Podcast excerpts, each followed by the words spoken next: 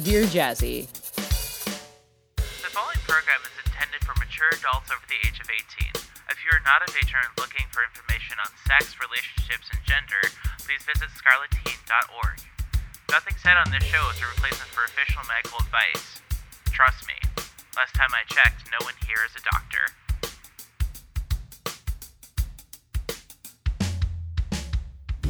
Welcome back to Dear Jazzy episode 49, the show where we answer all of life's kinky questions. I am your host, Jasmine Starshine.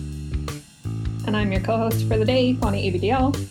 Oh my god, Fani, you have not been on the show before. Welcome. Yay, thank you. Yeah. It's really nice to be here, finally. Yeah, no, I'm really excited you're here. Um, it's funny, you reached out to me and you were like, How does one be a co host on the show? And I was just like this, literally just like this. I was just like, Yes, go on the show. Like, I was actually kind of nervous to ask a little bit. Um, I'm sure tons of people listening to the show know who you are, but give us a rundown. Who are you? What do you do? And where on the internet do you do it? Um, oh, good question. Gosh, now I have to think about it. it's, I don't know, like, how do I get through everything that I've done? Um, I mostly just do ABL, ABDL art. Um, and I started like 10 years ago, just kind of on my own doing that, and then set up a couple of profiles for it and built my gallery and then tore it all down a couple years ago. And then uh, have been slowly rebuilding since the beginning of last year. And now you can find me at, on Twitter at my username Fonny ABDL. I have a little Patreon where people can throw a couple dollars at me just to say, "Hey, I like your art, thank you." And uh, that's pretty much it. Like Discord, Twitter, and Patreon. Awesome. Uh, so we are having you on the show today because we wanted specifically to talk about um, not only Lolita culture, which you are very much involved in, but also uh, talking about presenting femme in uh, the, specifically the ABDL scene and the kink scene, and even in general. So we're going to get a lot into like feminist theory and like uh, different gender identities and expressions and trans stuff, and it's going to be a, a it's going to be a really really good episode. Uh, before we get into that, though, how have you been? How's your day been going? Oh, it's been good. I've been looking forward to this like pretty much all day. And I made some dip for my chips earlier, and it was really good. Nice, How about nice. you? I, you know, I've been good. Uh, this week has been, you know, a little bit nuts because of current events and everything. So I've been trying to keep myself busy and productive through that. I've been having fun streaming. Thank you to everyone from the server that checked that out. That was really cool. Um, it was awesome to see some familiar faces in the chat. Um, other than that, um, we got some some really nice like gourmet hot chocolate in the mail today. So before uh, before we started here, I was sipping on a mug of that, and it was really nice. And yeah, that's all I got to say. Shall we get into it? I think so. All right. So, oh, excuse yawn. Yawn counter is at one. Excellent. okay. so, in our Patreon, which is the literal best way to support the ongoing production of the show, we have Damia, Fluffy Nate, Gosh Cheeks, Raystar, and Tone Cluster in the $1 vanilla tier, which gets you a username shout out. In the $5 Kinkster tier, which gets you monthly nude pics of myself, we have AB Michael, Brya, Casa, Juicebox, Maxi Skywalker, and the Starling family. And the $10 uh, no, sorry, Fetishist tier, there we go, uh, which gets you everything below, including an, an extended shout out up to one sentence and monthly porn of me, uh, like videos. We have Ishi, Sarah, and Scotia. In the $15 Sinner tier, which gets you all the below, including some like fun director rights for the videos, we have Daddy Gray who writes, Babies, make sure to check your tapes.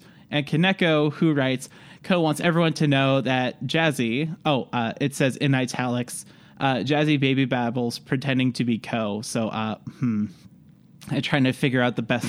I'm trying to figure out the best way to do that. it's putting me on the spot. I wasn't prepared for that. Hopefully that counts. hopefully that counts. Take a sh- Skywalker says take a shot for Yawn Count One. It's a Dear Jazzy drinking show, and in the $20 deviant tier, which gets you everything below, including your name written on my tuchus for all of the porn, we have Jamie Bell who writes, Ram Ranch really rocks. specifically requesting that in Funny Mike. Joe who writes, suffering from winter coldness? Come snuggle with me and the only baby with the with the warm diaper guarantee. My diaper is always warm or your money back. God damn it. And a new patron, Sluggy, thank you so much. Uh, Sluggy writes, haha, funny poop. Okay.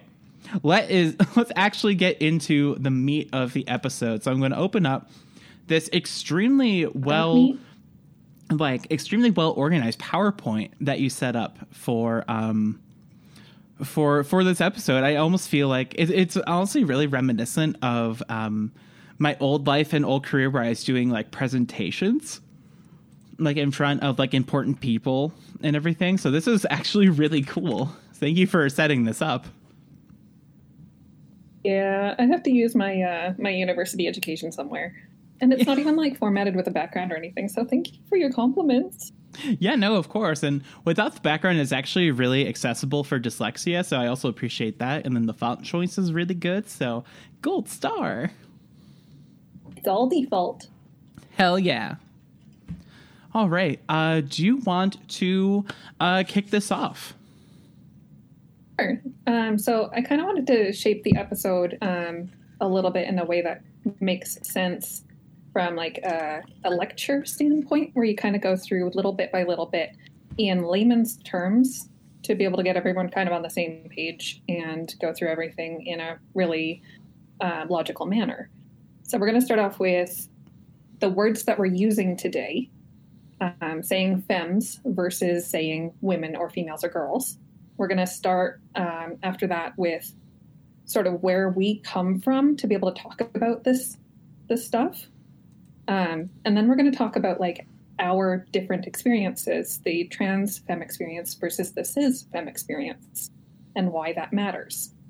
And then we can finally get into like the meat and the potatoes, not just the hot dogs, but the hot dog and the bun of this episode, where we talk about what it means to be a femme in the Western world. Nowhere else, just here. And then questions, of course. Of course, because it wouldn't be a Dear Jazzy show without the Dear Jazzy questions. All right. Which I'm looking forward to. There are some fantastic ones in here. Uh, I'm telling you, like the listeners to the show always submit the best questions. I'm always really excited to answer them. And you put them all in this PowerPoint too. So I'm just like, this is great. This is the easiest show ever. So yeah, I see that you are also on the second slide with me. So let's uh, get into it. Slide number two terminology. And I'm asking the question why are we making this distinction? Um, the reason why I wanted to kind of bring up, like, why are we using the word femme instead of just saying girls, you know, just gals, gals being pals. Uh, we wanted to talk about uh, inclusivity. We wanted to include everyone who uh, identifies with the femme part of this like multi-directional identity spectrum. So we're casting a really wide net here to be able to just include people. Yeah, awesome. And I, as you know, this is a very, very queer focused show. So that is really, really fantastic that that is the the mood and the theme that we're setting right at the top because as you know, a huge percentage of the listener base to Dear Jazzy is some flavor of queer, and then our listener base is very trans leaning as well. So that is um, absolutely fantastic that we're doing that. I'm just uh, starting to share my screen with the the chat here to like show kind of the slides because uh, Skywalker asked. Um, and if it kills my audio quality, please let me know. Uh, you sound good so far. We're running with a thank you. We're running with a six year old Mac, and she still does rather well, but uh, gotta gotta hedge my bets here somewhere. Doing her best. hmm Uh, are we ready to move on to this third slide? Yes, we are. Go for it. Fantastic. So I only really filled out like my half of this and where I come from, so I could like, you know, not ramble forever. Uh, it's the basis of knowledge, where I kind of talk about why I think I'm qualified to talk about femmes. Um, and the first point that I have up here, because I can't get enough of it, is that I'm university educated uh, and I majored in anthropology. And anthropology is the study of humans in all spaces and all places. So we're talking about like the biological aspects of humans, what makes us human biologically, what makes us human culturally, what do humans say and talk about, and um, kind of what humans have left behind. And that's archaeology, which we're not going to get, get into at all today. I don't like getting sand under my fingernails, so I'm not an archaeologist. That's valid. And then I'm also cisgender and bisexual. Um, and I recognize bisexual as a catch all and not like a binary choice of one and then something else. Which is a really So I important could- distinction. Oh, I'm sorry. I interrupted you. Oh, no, it's fine. I'm, I was just uh, going to say I could say pansexual, but I think I identify better with bisexual. Yeah, which is totally valid. There's a lot of discourse about bi versus pan, and frankly, I think it's kind of silly. So I'm actually really happy that you said that, actually. Yeah. No, I've also seen the the uh, the discourses about it, and sometimes I think it's silly, but also you kind of have to recognize that it's a very sort of important conversation to have because some people might say, "Yes, I'm only attracted to two genders, my own and something else very distinct," whereas I use it just as a big white net. Absolutely. And that gets into um, the whole idea of like intention of words and like personal meaning of words and everything. That's a really, really good distinction. Mm-hmm. So and we I'm, could really talk about that all day. So moving right. on. I'm going to firmly give you the talking stick because I'm, I'm getting really excited here, as you can hear. Okay, okay. Um, the third thing that I have up here in my basis of knowledge is that uh, a lot of my hobbies and a lot of my interests also have to do with like the very femme side of this uh, multidirectional spectrum. Um, and I'm really into women's historical costumes, uh, especially from the Victorian era. So, like mid Victorian, whenever the, the crinolines were really, really big. I love that stuff. I love the history behind it. I love how these things came about and why they made the choices to change up their styles every so many years. And I'm also really into sort of the modern modern equivalent of those fashions, which is uh, elegant Gothic Lolita, which is an incredibly feminine Japanese street fashion. And you've probably just heard of it as Lolita fashion or Sweet Lolita or Goth Lolita or whatever other Lolita offshoot you might uh, have ever heard of. And um, there is a little bit of interesting discourse behind the name Lolita. Would you be okay if I touched on that, or do we want to like toss that out? oh, no, please do. Yeah, it was um, just something recently that I ended up coming across that's been kind of floating around the community for a very long time. Of like, where did the name Lolita come from? Did it come from the Vladimir Nabokov novel about the man who grooms the young woman and kind of writes about it from his own perspective so that you think that she's totally into it when she might not have been? Or was it just something that the Japanese young women who kind of created this fashion and ran with it just thought was cute? Because then the word Lolita is just a nickname for girls named Dolores. So it's Huh. like, are they connected or are they not? And it looks like they are slightly connected, but not really in the way that you might think. Uh, you have to understand that um, there's that sort of disconnect in what the book Lolita means to North Americans and how we took it, and what the book might have meant to the uh, Japanese people who might have read that book or have known about it and how they took it. And their sort of understanding of it was a little more innocent than how we took it. Right, right. So they thought it was totally okay to kind of have that overlap in the book and the fashion, even though the fashion is like totally not about young girls being sexualized. It's the Right. opposite. Mhm.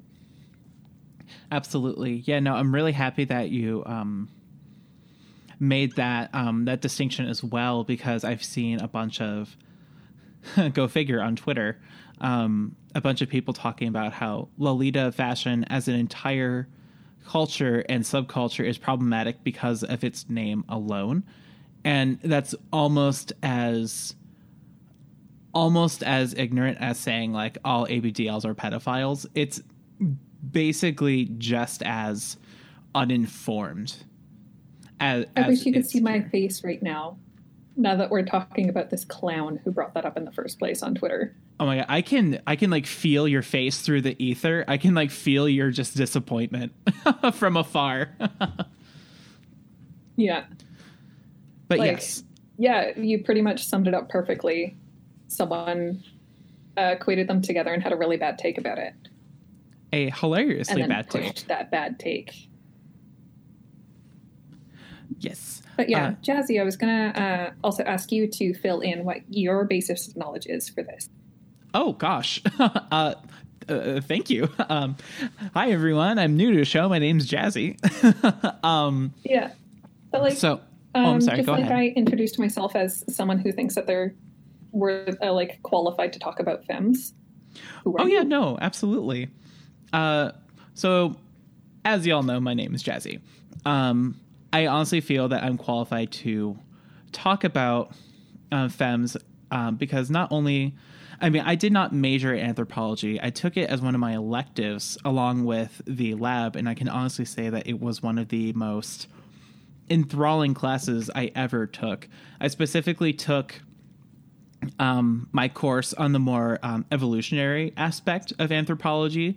So, talking about like ancient humans and going from like how did we get from Australopithecus to Homo sapien, and then talking about like the differences and how our sexual dimorphism happened, and then how that has evolved even further with our understanding of intersex as a uh, sexual identity uh, not a sexual orientation, but a identity in terms of one's biological sex and how we know humans are not a very strict binary when it comes to quote quote biological sex. It was so interesting, and the professor was involved in the college's um, LGBT club, which I was the president of at one point um, while I was actually taking the class. Um, further, I've been involved in multiple LGBT organizations in which I've in in my like local area. Excuse me, in which I worked with um, a lot of people of all varying gender identities and expressions and that sort of thing. And also, um, while I myself am not a hyper femme person, I identify more on like demi girl ish, mainly mainly because like I identify on as a binary trans woman. However, like I still use she her and everything. However, my expression is in and of itself is not hyper hyper hyper femme. Um, I definitely have an appreciation for it though. Um, that's a little bit of like my background. I, I guess uh, talking more about the education piece. Um, I really enjoyed uh, another elective I took uh, for my sciences and really got a lot out of was my adolescent development course, where again we talked a lot about um, development and where anthropology left off with human development up until the modern era. That's where adolescents like picked up the ball and kept going with like how we develop our gender identities and expressions throughout our life experiences and everything. So, and then of course, and now into my life, I'm still doing academic reading into feminist theory and all that good stuff and everything. So that's a little bit of uh, my background. Fascinating that you brought up the uh, the adolescent development um, point. That's not really anything that I was uh, really given access to in my anthropology education. I went to a, like a medium sized university, Mm, gotcha. um, so we didn't have everything. Yeah, but that is fascinating, and we should talk more about that later. yes, we should. It's point- so cool. Yeah. The point about you not being like super far over on the, the femme spectrum is also really important because, like, even though you're you identify as a demi girl, that's still firmly in the fem camp. Exactly. It's like Yeah. my own uh my own twist on what femme can be and how that doesn't uh, negate one's uh, identification with the she her side of gender identity and everything and you know that really gets into the whole that that gets into a very surface level debate well not even debate but topic on sexism saying like women are supposed to wear x and this one is wearing y and you know that's a very like basic like gender studies 101 first day type situation and maybe we'll touch on it later, but that's also a very funny thing to hear from anyone where it's just like, oh, well, women should dress like women. And then I come out here dressed in like pink and frills, very femmy things. And they're like, oh, no, not like that. yeah no exactly and women should dress like women and i wear like yoga pants with pentagrams and shit and, and like my gothic trench coat and like combat boots to starbucks they're like no not like that it's just like Yeah. where are the standards so i see you Yeah. on slide number four uh, shall we move forward or anything uh, left on slide number three before we go on I'm all done with slide number three. Get it out of here. Toss it in the trash. toss it. It's done. It's a hosa. I don't know why I combine New, a New York accent with like a Canadian term, but you know we're just going to roll with it because Ohio. I think Hosa is going to be the way that we go from now on. Hey, it's a hosa. All right. I'm being a. Hosa over here. hey, um, it's a hosa so- over here. This is the slide titled Trans versus Cis, the two sort of main femme experiences. Um, and I'm saying that you should lead here. I have it labeled here. Jazzy should lead here. I saw that. I saw that when I was uh, reviewing it. I was just like, oh, I hope I do a good job. But I also see that the first thing that you have listed here is periods. What's the trans femme experience like? Are they comparable to cis periods? And you know, I see this. Um, I see a lot of TERFs on the internet talking about how trans women don't get periods. Um, as someone on her period right now, um, fuck you. We do, and they are awful. Um, it is still um, very much the same. Well, well, obviously, it's not the same experience because I, I don't have eggs in my prostate or anything, but um, it, it's, it's more or less your body going like, I expect there to be certain organs in here, and there are not. Thusly, I will fucking cramp, and that sort of situation.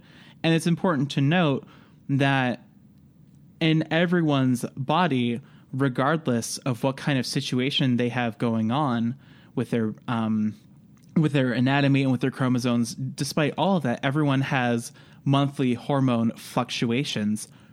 But as a culture, we seem to only ever want to talk about um, we only ever want to talk about those hormone fluctuations involved with estrogen.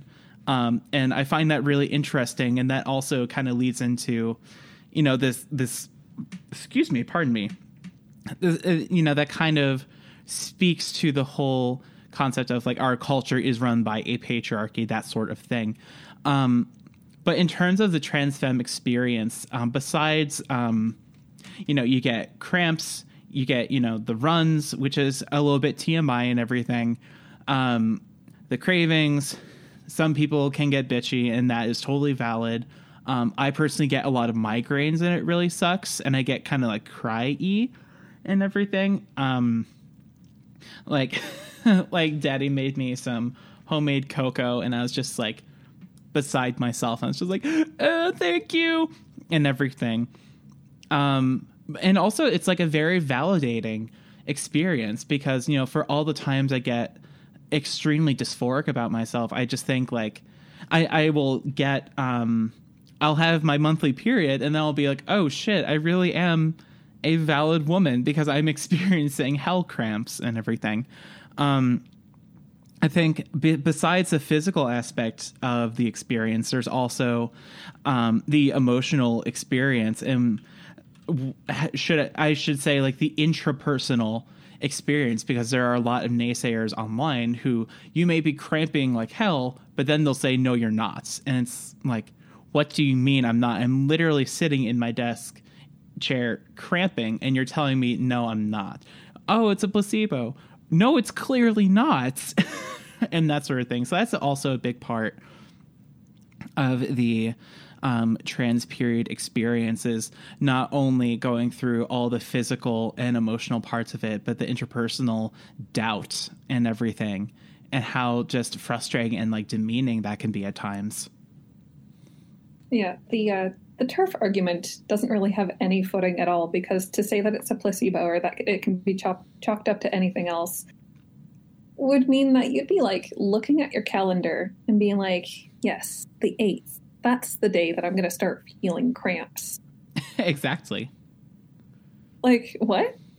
Right. It's, Who it's does just- that? Exactly. It's just like, oh, I'm going to circle a on my calendar in big red pen, and oh, that's going. That's when I'm going to start wanting to die. nope, that's not. Right. Sorry, chirps. That's not how it works. Yeah. And to like, to give a very, very basic bi- biology lesson, um, an anatomy lesson to anyone who's like, but, but why do all these things affect each other? Um, cramps and having um, sort of abdominal distress in general during that time is because all the muscles in your abdomen just squeeze. They squeeze because they're trying to squeeze everything out of you, get your uterus flushed for the next month. Um, and it's your hormones that are saying, "Hey, abdominal muscles, you wanna you wanna have a little fun? You wanna squeeze?" You want to go for a squeeze there, toots? And it's like, no, no, I don't. No, I don't. St- please stop Yeah. squeezing on my prostate. There's nothing to squeeze out of it. Please don't. please don't. So yeah, it's it's all hormonally linked, and it's very um, very easy to see how a trans individual who's taking estrogen might also experience those things because the hormones say abdominal muscles do your work. and then they do. My God, do they ever? Yep. So, uh, the next thing you have here is uh, what's it like to go to the doctor? What do you wish would happen, um, if anything? Uh, do you want to take this from the cis perspective, or sh- uh, do you want me to go first uh, from the trans perspective? I think we should start with you, and then I can uh, talk about what I've got in my textbook after as well. Yeah, for sure. Uh, I I thankfully have had a lot of of really good doctors, um, mainly because there there is a Pride clinic here in uh, the Cleveland area that has been nothing but good to me. Um, that and also Ohio is a state with informed consent, so actually getting on my HRT was very very easy. Um, furthermore, it was really easy to change over all my documents and everything and all that good stuff. And even the hospital changed um, a my sex marker to F and everything. And then with um, not even with any subtext, it's just like F and then a note saying like this patient is trans, treat her as a woman and everything, which is important because I'm a trans woman and I have parts inside of me that a lot of cis women do not have. So it's important for my doctors to know like what's going on inside of me if I'm sick or debilitated or something. And I can't tell them like, hey, uh, there's something wrong with my prostate there, doc. Might want to look at that. Um, so thankfully, I've had a very good experience. That is not a universal experience at all. In fact, a lot of um, people have reported uh, nothing but just uh, trauma from going to the doctor, from refusing to change their uh, sex marker to match their identity because they need to know, quote, quote, quote, when they could just do what they did with me. Um, to there not being informed consent, to there being a year wait time requirement and therapy requirement, which is a classist form of gatekeeping people out of transitioning and everything. Um, lots of people have a lot of really shitty experiences, including uh, up to and including this is a trigger warning for about the next 10 seconds starting now, including some people who report um, sexual assault and molestation from their doctor. And trigger warning: you're uh, if you're listening now, you're safe now. Um, so I've had an I don't want to say exclusively uniquely good experience, but it's certainly like knowing that I have not run into any issues with any of my doctors is very much a blessing, and I'm very happy about it. Uh, Daddy has also had a very good experience. Obviously, he is a trans man, a non binary, and transmasculine identifying person. He didn't have any trouble with his top surgery or anything like that.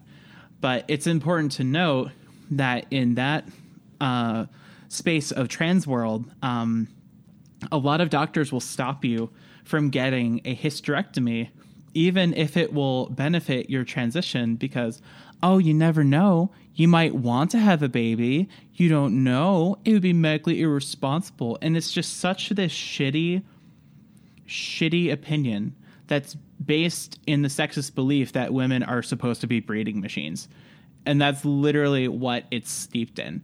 But again, that that is a trans mask experience, and right now we're talking about a fem experience. Um, I guess the other thing is, um, you know, there there are a lot of times where it's just like, you know, I wish.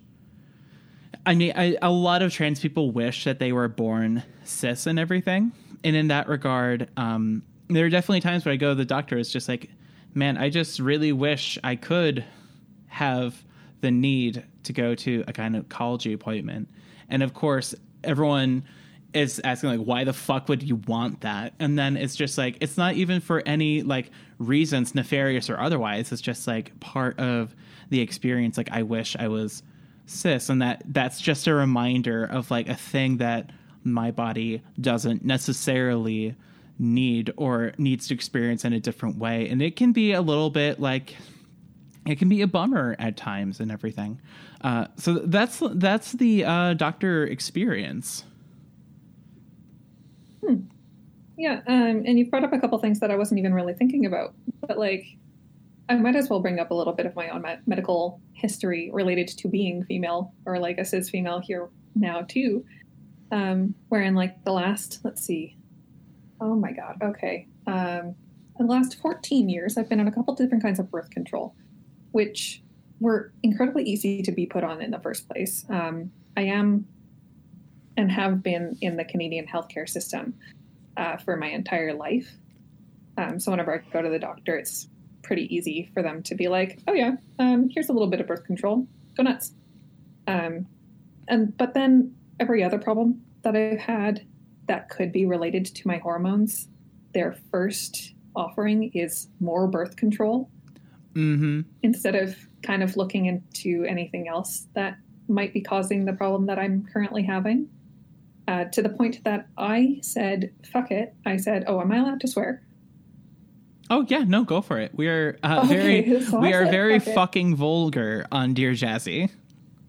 Wonderful. Okay, so about exactly one year ago, I said, fuck it. I said, I want my tubes tied. And I went to my doctor and I said, I'm 27. Was I 20? Yeah, 27. And I want my tubes tied. And he said, okay, how's October? Are you serious? What? That's amazing. Right? So I still had to wait like eight or nine months for the entire procedure. But um, that's that was a very incredible sort of experience. I think if I had went with when I was a little bit younger, around 21 to 24, they would have been like, Are you sure? Oh, but yeah, I went no. in and I was like, I know that this is what I want. I don't want any more birth control. None of that. Snip me. Literally, Eat my tube stock. Yeah. And so I had that done, and it's been wonderful. One thing that a lot of trans women report, thankfully, this did not happen to me, but um, when going through the, the you know the talk with your doctor, a lot of people will be like, "Are you sure you don't want to freeze any of your sperm? Are you sure you never know if you want kids?" And it's like, way to make someone fucking dysphoric and just remind them of the anatomy that likely they hate. And just like let people mm-hmm. have agency over their bodies for everyone. You know, that that is something I feel very strongly about. Mm-hmm. Yeah, and I knew, like, I've known since I was little, like little, little, like since I was like four, that I don't want to ever be pregnant. That's not ever going to happen for me, and I know that like freaks out the medical community because they're like, no, the the um the sort of winning combination of woman plus um, medical community is healthy baby. Right. and uh, yeah, I, I didn't expect to be able to just walk in and be like, I want, I know what I want. Please give it to me, and for them to be like, okay. Yeah, no, that's incredible. hmm But uh, I totally expect going forward that they'll still like look at me as if I could be a pregnant person. Um, just from all the history that I have of going in and for them to be like, "Are you pregnant? Right, Oh, exactly. birth control? Let's talk about your uterus more." Oh, yes, please. Let's just talk even more about the uterus. Uh, doctor, I have a broken arm. Oh, it's definitely because of the hormones you're taking. It's got to be the hormones. Oh, and speaking of that, um, it is shown that uh, many doctors think that women are overreacting whenever they come in. Um, when it's like, no, I'm I'm actually suffering, and they're like, but are you though? Yeah, no, exactly. just a womanly problem? It's at your time of the month. It's just like, oh, please be more dismissive. It just makes me feel so validated. hmm Also, for anyone who's kind of thinking like, what is the gynecological experience like? Um, speculums suck.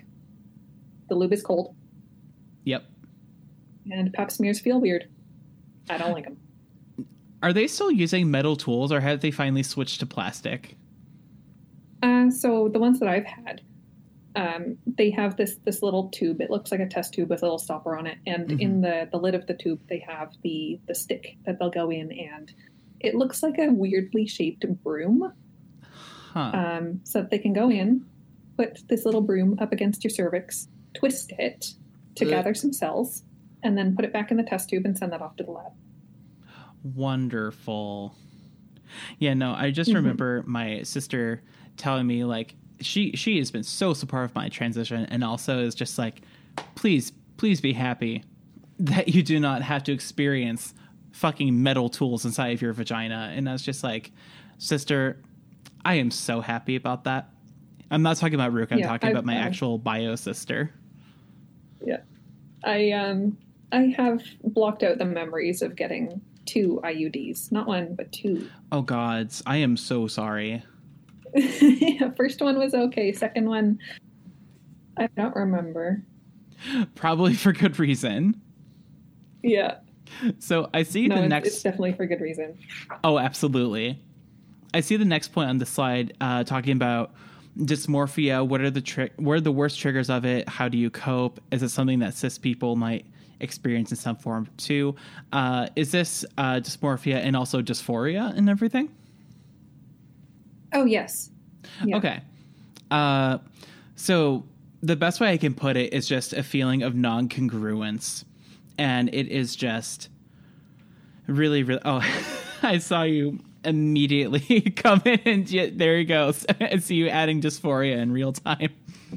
Um, the best way to put it is um, a congruence in which your your your brain and your soul and your mind and the image of you of yourself wherein does not match what you see in the mirror and what you look down and see and experience and walk around in. It's um I, I saw one very nerdy trans girl like me who was also a fan of evangelion describe it as imagine if shinji got in the wrong robot and was having trouble piloting piloting it. And th- and that's like the best way to describe it. Um before i transitioned i just felt like everything everything everything was wrong. And i just didn't even like recognize myself in the mirror almost. And it wasn't until i've been three years on three or four years this is four years on hormones at this point it's like the first time i've ever actually seen my true self in a lot of ways. And i just remember at one point like a year or in some change down the line looking in the mirror again it's just like wow this is this is me. This is what i've been waiting for and everything. Um some of the worst triggers of it um for me personally when i was reading down all the effects of uh, estrogen based hrt um I, obviously i knew it would make me have boobs you know woohoo great um that was kind of at like the bottom of my priority list towards the top it uh, thins out my body hair uh, which is great. Uh, it makes the skin so much softer and thinner and more um, more sensitive and everything. It changes up how your bits downstairs work. Uh, it sterilizes you, and just like the more and more I read, oh, it makes your hair grow like faster and stronger, and helps you if you're suffering from any form of hair loss. It helps reverse that process, and it's just like all of these magical things I wanted since since my puberty started, and I was just like, well, this is great. The only thing that it doesn't cover is my voice, which I am still extremely dysphoric about. Um, and also, the redistribution of body fat and the loss of muscle mass was a huge one for me because I felt like, because, you know, I had the brain chemistry and makeup and situation of a female identified person while piloting the wrong robot. To go back to that analogy, I just bonked the mic so hard there. Um, so when I was going through puberty, my voice was starting to hit like the basement register, and all of a sudden I had these big fucking muscles, and I, I was walking around feeling like something is wrong. This is not right. And then it wasn't until I took my hormones and started transitioning that like my muscles went down, my fat redistributed uh, to my legs. I grew boobs, hair, skin. All that happened. I was like, this is this is right. This is just right. Um, when it comes to um, some of the worst triggers of it, I found that across the board, um, it's dysphoria.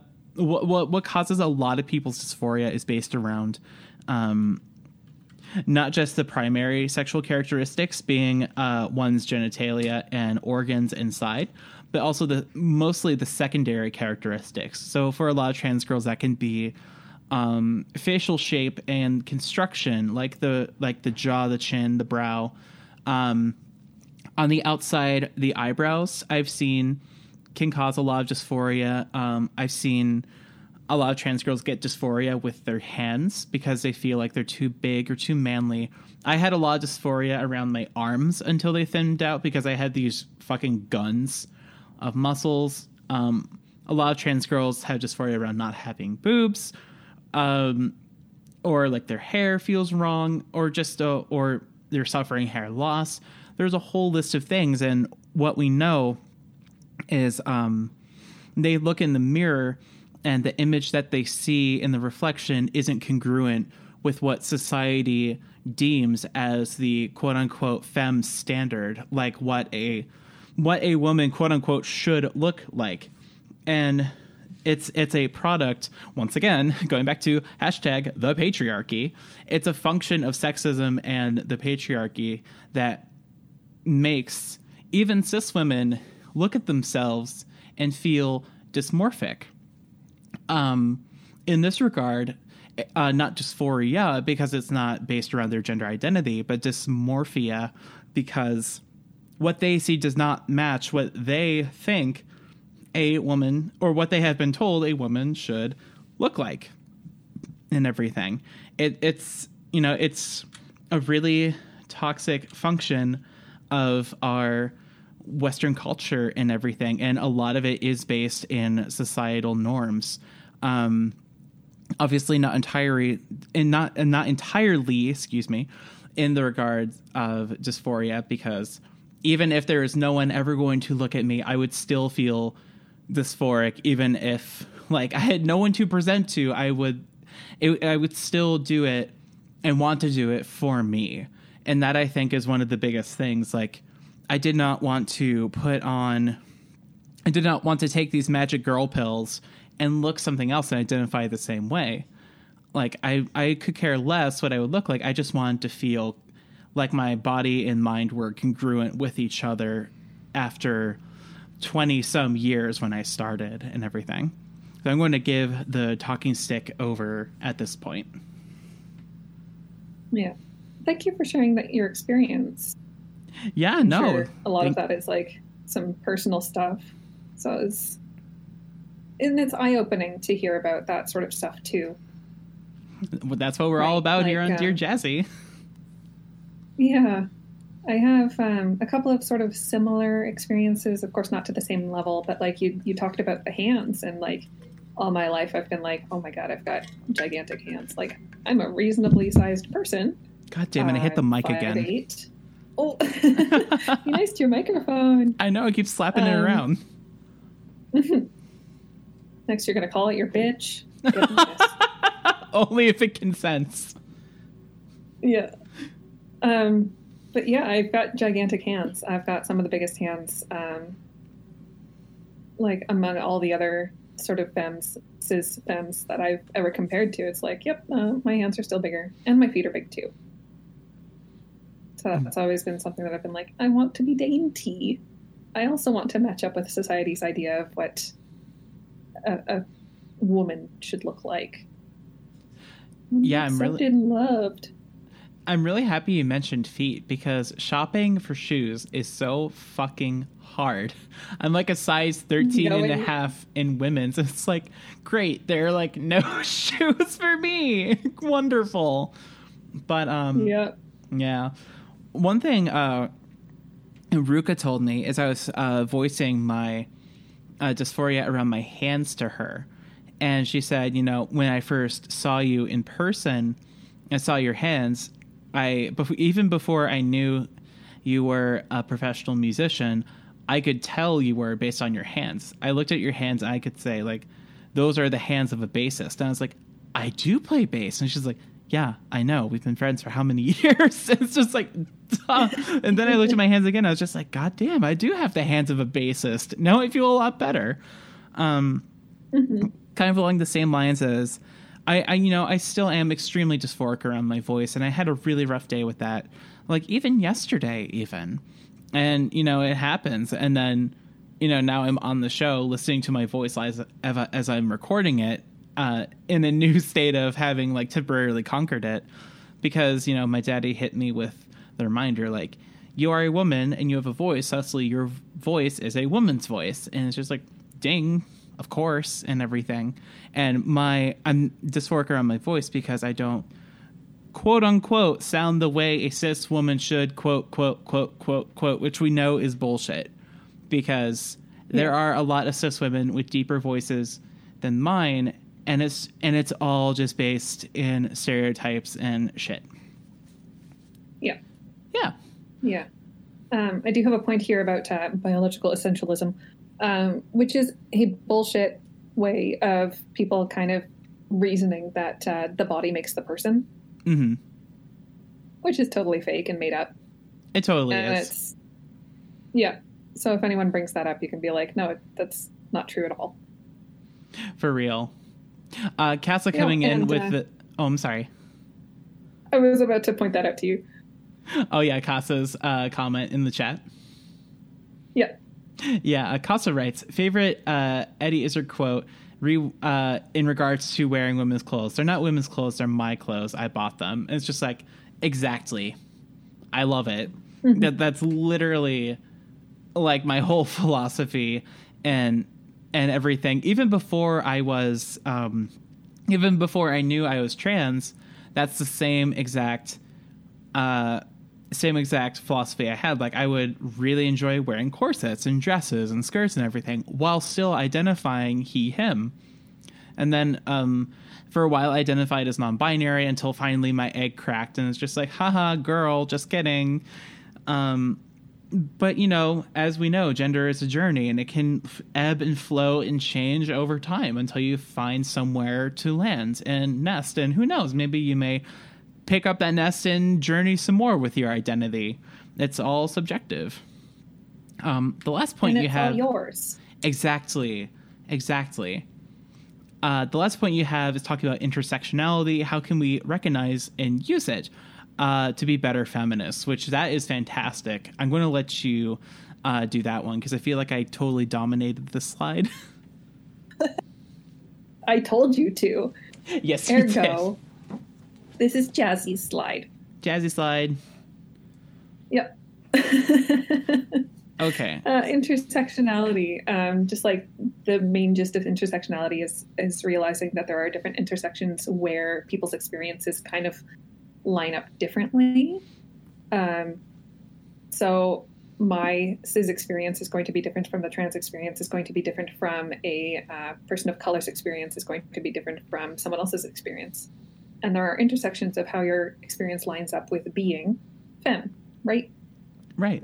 and um, how can we recognize and use it to be better feminists is to not try to speak over someone else because their intersection like what their life is made up of um, is probably going to be different from yours ergo their experience is different from yours ergo their um, sort of worldview and information is just as good as yours Exactly. Yeah. So Interest. it's oh, giving other people room um, t- to be better with it is just to give other people room. And now let me give you some room. What were you going to say? Oh no, I feel like I totally interrupted there. um, what I was going to say with intersectionality is um, intersectionality. I've heard it described as um, obviously this is totally like Mandati's line of work, and the whole idea behind it is you can have a point of relation with with someone, and then um, viewing like I may have a point of relation like me and someone else. We may both be trans girls, and then they are also a person of color, and they are also, let's say, uh, a transbian for their uh, sexual orientation, and then X, Y, and Z other identities. That is intersectionality. It is trans girl plus all these other things, and putting all of them together within context to each other creates their experience, and that experience is how we can listen to this person and what they have to say, and then further our personal understandings of the world around us and everything. And it's such a beautiful, um, it's such a beautiful thing, intersectionality, because it can teach us so much. Uh, essentially, how to be better feminists if we're going off of the exact vernacular of the slide, even. Yeah, and that's a perfect way of putting it. Yeah, the X, Y, and the Z coming together is perfect. It's a really good way of putting it. Yeah. So, uh, we are on slide five. I'm going to let you take uh, this one, and then I'm sure I will accidentally interrupt my way into this one. But this is performing a role in the Western world. Take it away. So I have the questions kind of lined up here in, in my weird way of trying to get people to think about things for themselves um, by asking open-ended questions. Uh, the first question here is, what do femmes look like and why? Um, and um, sort of the answer to this one, of course, has a lot of different answers. So you could fill in the blank any way that you think is appropriate. But uh, the way that I would answer this question is a lot to do with um, sort of this idea of woman as the subservient breeder in the eyes of the Western world and how kind of religion shaped things um, to make it easier to kind of digest what was going on in the world. Um, and then kind of capitalism took over and was like, what if we could take all that and sell it back to them? Um, so a lot of our idea of what a femme is now comes from marketing, comes from the advertisements that we see, the people who kind of take those messages and and magnify them, and sort of put on clothes and makeup and do up their hair in very particular ways and say that this is it, this is a femme, and like I don't hate it. I really don't. I'm like, yeah, I think that's attractive, and I would like to also be that. Um, but I also do have to be sort of cognizant of that happening and be critical of it and say, okay, but is that femme, or is that just someone trying to make money? I'm getting like so hype here at my desk hearing about the cross section be- between religion and capitalism and sexism and Western culture. I'm getting so hyped. Please keep talking. okay. Um, I don't know. I don't want to like dig too far into it, and that's just me trying to be um, an easy to digest person. I, I still want to be liked after this, you know. Like I don't want to step on anyone's toes. If someone's Um, if someone's toes are getting stepped on and they have the word capitalism written across their toes, then they're worthy of getting stepped on. sorry, not sorry. yeah, stepped on with steel toes. Mm, I'm coming absolutely. over there with my stilettos. Get ready. Uh, Stomping all over capitalism, just what Lenin wanted. yeah. All right. Yeah. So, what do femmes look like? Uh, it really depends on sort of what you want them to look like and what sort of femmes you, you look up to. Um, to me, femmes are a little softer. They typically have softer hair. Um, and even when they're goths, their hair is just so fabulous. All the time. I love goths. Can you tell I love goths? Oh, I can tell. Jazzy, I'm, help I'm, me. I'm, I'm, uh, I'm actually blushing here, hearing that as a goth. Yeah. yeah, blushing really Softer hard. edges. Soft Yeah. edges, indeed. Which is funny Mhm. because uh, before before COVID, uh, Daddy and I would spend like almost every weekend at our local goth club here in Cleveland, which is actually where uh, Nine Inch Nails got their start. Fun fact. Um, Oh wow. Yeah, no, it's really cool. And we would go there and just get all like decked out in like our chains and combat boots and all that good shit. And then still, I would still have this air about me that's that was just like soft and gentle and everything, which is which is funny because you know we would because all of us in the goth scene, you know, we see each other as like, oh, this is just you know our aesthetic. We look really scary to outsiders, but to each other, we're just like, oh, I want to hug you, and we don't even notice the spikes and everything. You're so used to it that you know how to avoid them. Exactly. You, you just get so accustomed to it, and also they're they're usually not real metal, so it's like eh, no big deal. Yeah. Um, also, femmes are usually allowed um, to wear their hair in like ornamental styles and um, wear makeup openly and experiment with like their coloration and things like that. I'm talking about us like animals. Oh my goodness. Yeah, I mean, I truly mean- though, Yeah. People should not be uh, separated from their natural environments. We're part of the landscape. But uh, yeah, it all just kind of like leads back around into what is normal based on kind of what you see and what you accept and what you're told to accept and what you buy and what you don't buy. And um, and to be spe- and to be specific uh, with what you're saying, you're not saying like you're not saying this in the regards of these are not requirements. This is just like the general like when you hear the word femme, this is generally what is evoked based on our Western experiences. Yeah, yeah. This is what my Google image search in my head brings up whenever I type in the word femme. That is such a good way to put it. But yeah, no, I just wanted to put that in there in case anyone was listening and be like, funny, ABDL is canceled because, and it's just like, no, no, no, no, no. We're talking about like the surface level definition of femme, in, just completely independent of whatever someone's gender identity is, and is tacking femme onto that and everything. Yeah. Kind of Although like, this wouldn't be the first time that I'm called a gatekeeper.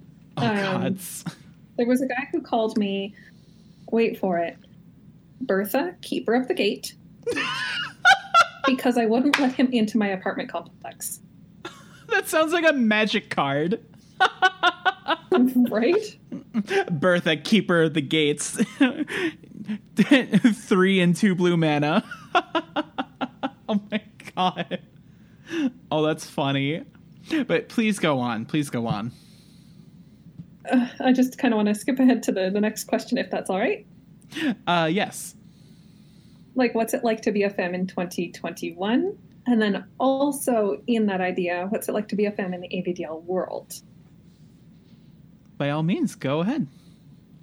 Yeah. So uh, in 2021, the world has opened up just a little bit, and it's enough to kind of make me feel a little bit more comfortable about being femme in my own way, and probably for a lot of other people about being femme in their own way, because like the alt fashion scenes are bigger than ever. Of course, they've been growing and growing and growing and growing, and that's not stopped like you can go on Instagram and find alt fashion um, within two seconds, and you can follow all these accounts of these people who are just living their best lives, being femme in different ways.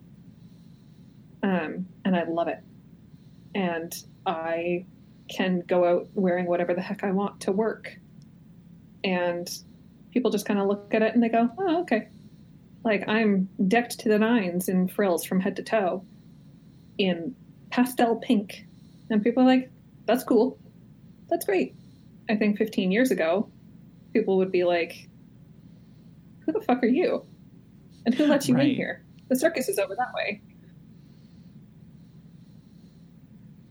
And, right, um, absolutely. I'm sorry. Yeah. How are you feeling in 2021 to be a femme? Uh, I'm feeling really good. I definitely feel like, um, speaking specifically about um, the alternative culture and gothic experience, um, obviously I've been hashtag emo crew since uh, since I originally joined the Black Parade back in the mid 2000s, and um, it, it, you know it, I'm really happy to see it um, becoming such a thing. And it really makes makes me happy to see like a new generation of alternative youths. And because i know that once covid is over those will be the kids with fake ids getting into the goth club and everything and then promptly getting kicked out for trying to buy alcohol with a fake id but also it, you know it's a nice reminder that my personal scene is alive and also it's a good indicator of like society is as a whole is like loosening the restrictions on like this is what a femme identifying person is allowed to do. Um it's really really cool to see that um especially because you know i don't actually like skirts all that much. I actually kind of hate them which is kind of which if i were to say that even like a few years ago, actually, I have said that a few years ago, and people told me, then you're not a real girl. Then you're not actually trans if you don't want to wear skirts. You're not actually trans. It's, it's like, fuck you. I will wear pants if I want to because I am a strong, empowered woman and I will wear my pants. And I mean, obviously, now it's like, no big deal. and it's really, really cool. Um, and then in in terms of outside of my very specific femme experience, we see uh, the mainstreamification of the word femboy and a lot of identifying femboys on Twitter. I'm just like, ooh. Whenever I see a femboy who doesn't have problematic viewpoints, I'm just like instant follow. And it makes me so happy to see male identifying people adopting the femme moniker and allowing it to become part of their expression and everything. And that's something I really want to put in there is that anyone, regardless of their gender identity, is allowed to adopt femme as part of their expression. And it's so cool. Honestly, more power to them. Yeah, for real. I'm so glad that more people aren't seeing femme as a derogatory term. for real, though. Mm-hmm. So Um, I'm very excited to hear what you have to talk about fem in the ABDL world. Yeah, I think I was talking to you about this uh, a couple nights ago, and I just want to go back to our conversation because I think I had a nice little spicy take. Yeah, no, go for it. Go for it. Yeah. Um, here we go. Right. So I started looking at um, sort of ABDL content right as I was hitting the appropriate ages to do so. Um, like, of course, I found out about uh, about it in my earlier teen years, but then I didn't really clue into the fact that there'd like be a community or anything about it until I was like 18 or 19. hmm Thank goodness. But as soon as I got in there, I was like, oh, oh, it's a sausage party. Goodness gracious, this is a lot of masculine energy. Yeah. But most of the people that um, were being kind of looked at in the community and talked about were these femme people, like the girls from the community who would like put their pictures online and they'd get all this attention. So me coming in as this femme identifying person, as, as a girl, um, I felt like to be a femme in the ABDL community was to be a performer.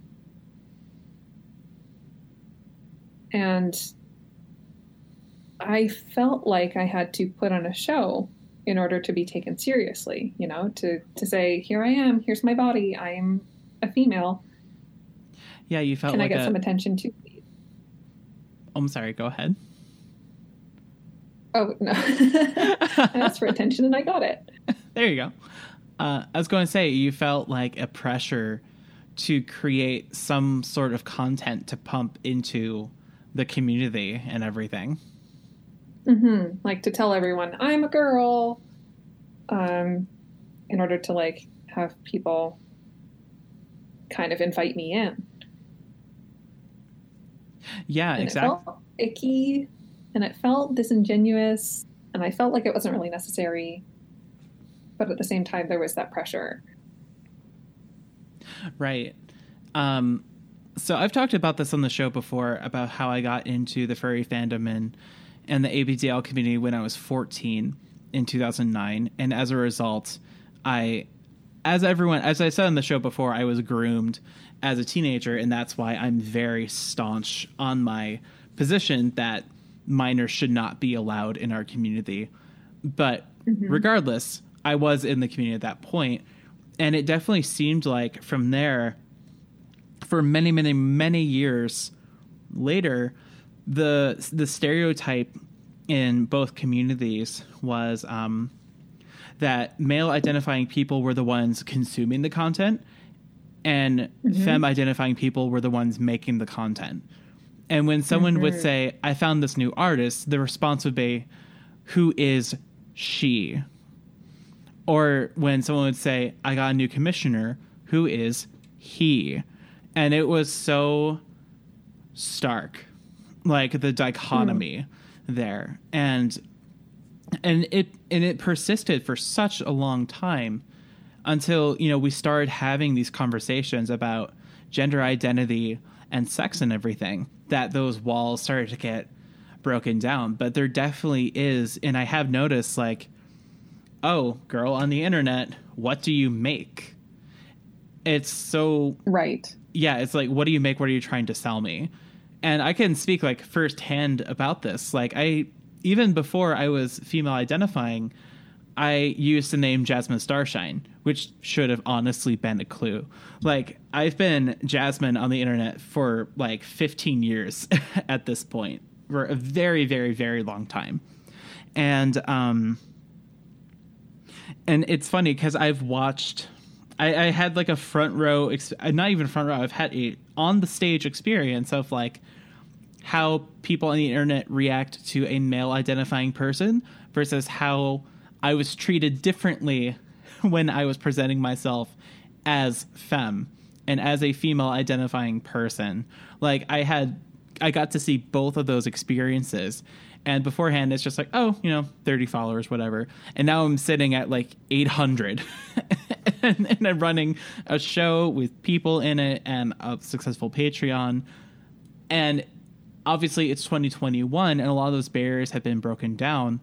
But when I started identifying on the femme side of the equation, I I instantly saw like an algorithmic shift, and it, it was weird and icky. Like as soon it was almost like as soon as I started changing my profiles to say F on them, it, they almost immediately started getting more attention, more clicks, and all those things. And you know, I, I really think it kind of backs up the notion that there is this deep seated part of the community that is like men consume, women create, and that's just like gross and also entirely not true.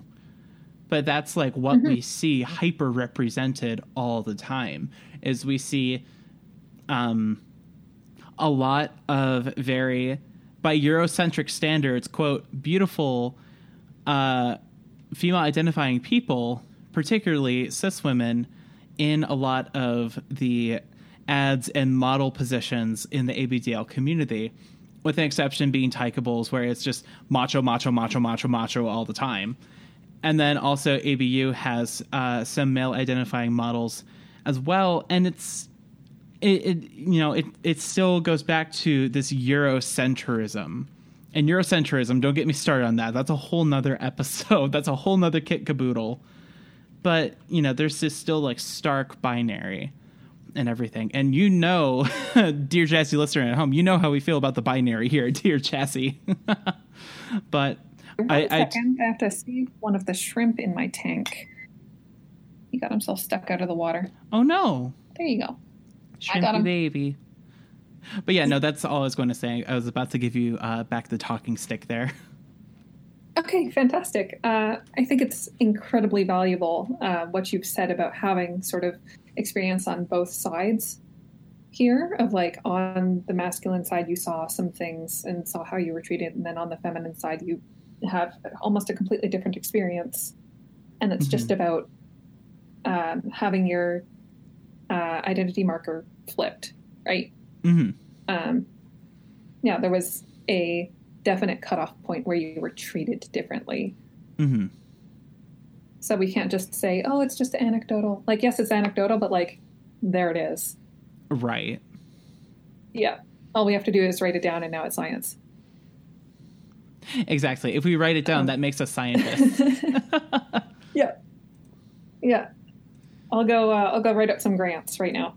Excellent. Um, but yeah, okay. So like the next question here, I think we covered um, what it's like to be femme in the ABDL world pretty well here. The next part of the question is, what do you find yourself doing to reinforce your femme identity, and do you like it? Um, and my stuff that I that I usually do to reinforce my femme identity is wearing makeup in public, uh, wearing my hair long, um, wearing stereotypically femme clothes like the stretchy skinny jeans um, that make my butt look good and cute t-shirts from the women's section and also wearing lolita fashion out in public and kind of finding it a way to um, tell the world hello i'm femme and i Mhm. suppose i do like it because it doesn't feel forced to me it's Mhm. just stuff that i already kind of enjoy taking the time to do for myself Right. And then for me, um, since I, you know, live inside of, you know, an alternative based subculture, I find myself, and, you know, being sort of on like the demi, uh, kind of on the demi edge in terms of my expression and presentation. Um, and it, when it comes to my femme identity, a lot of it has to come from like, a lot of it comes from like my I don't want to say like my sensibilities, but like how I interact with the world and everything.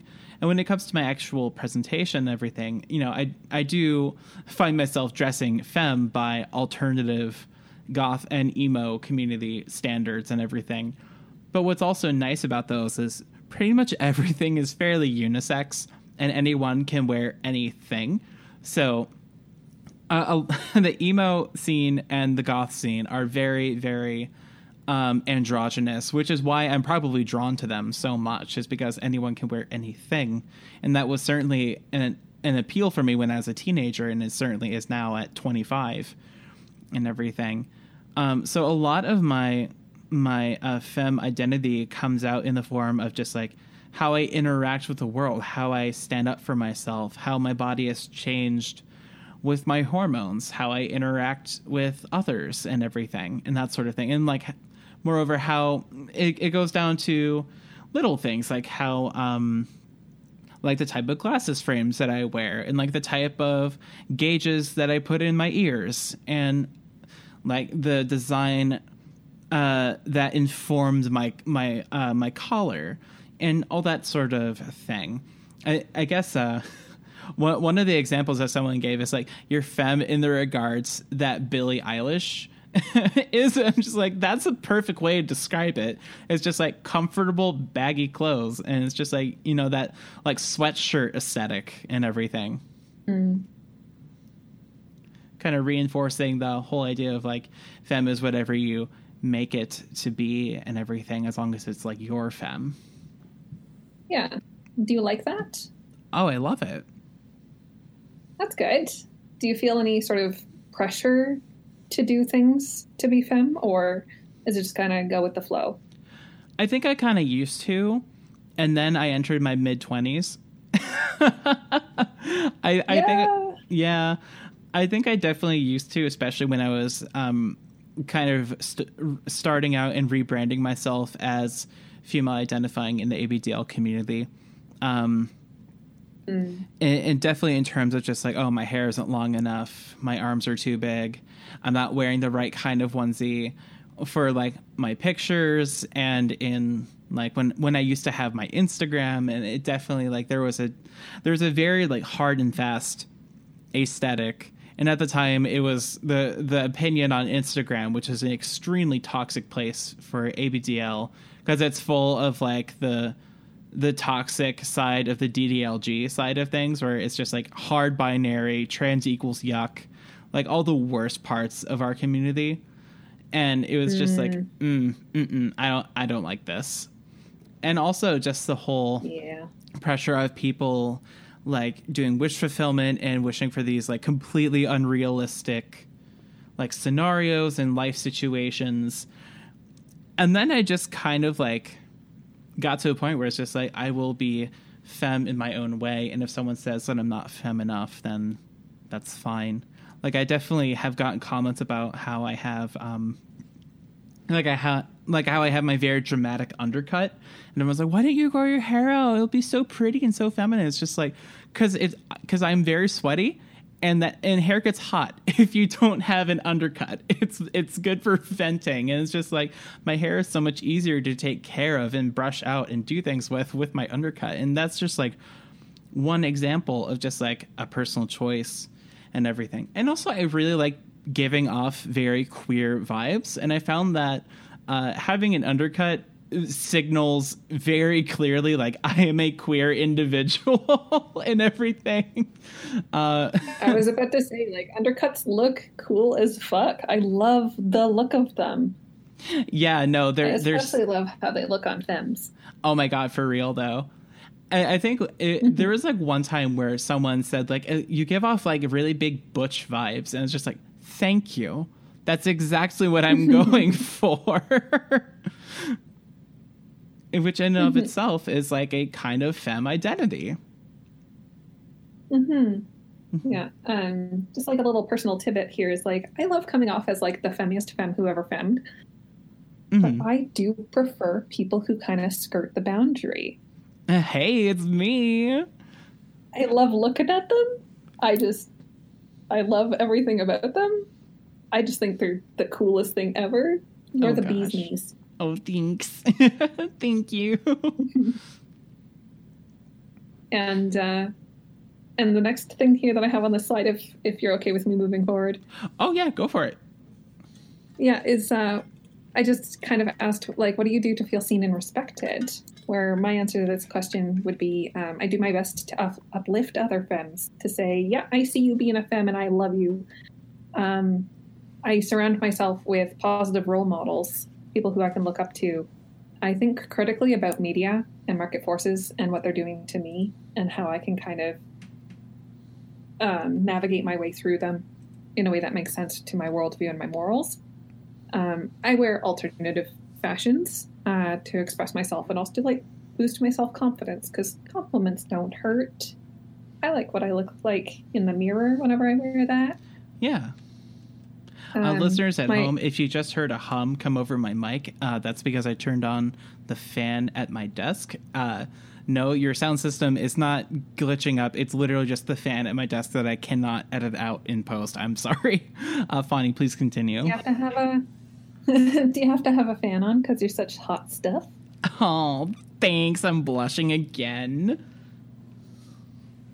Just doing my job. Um, like the alternative fashion that I wear is Lolita fashion, of course, which has been mentioned like four times already because I can't stop talking about it.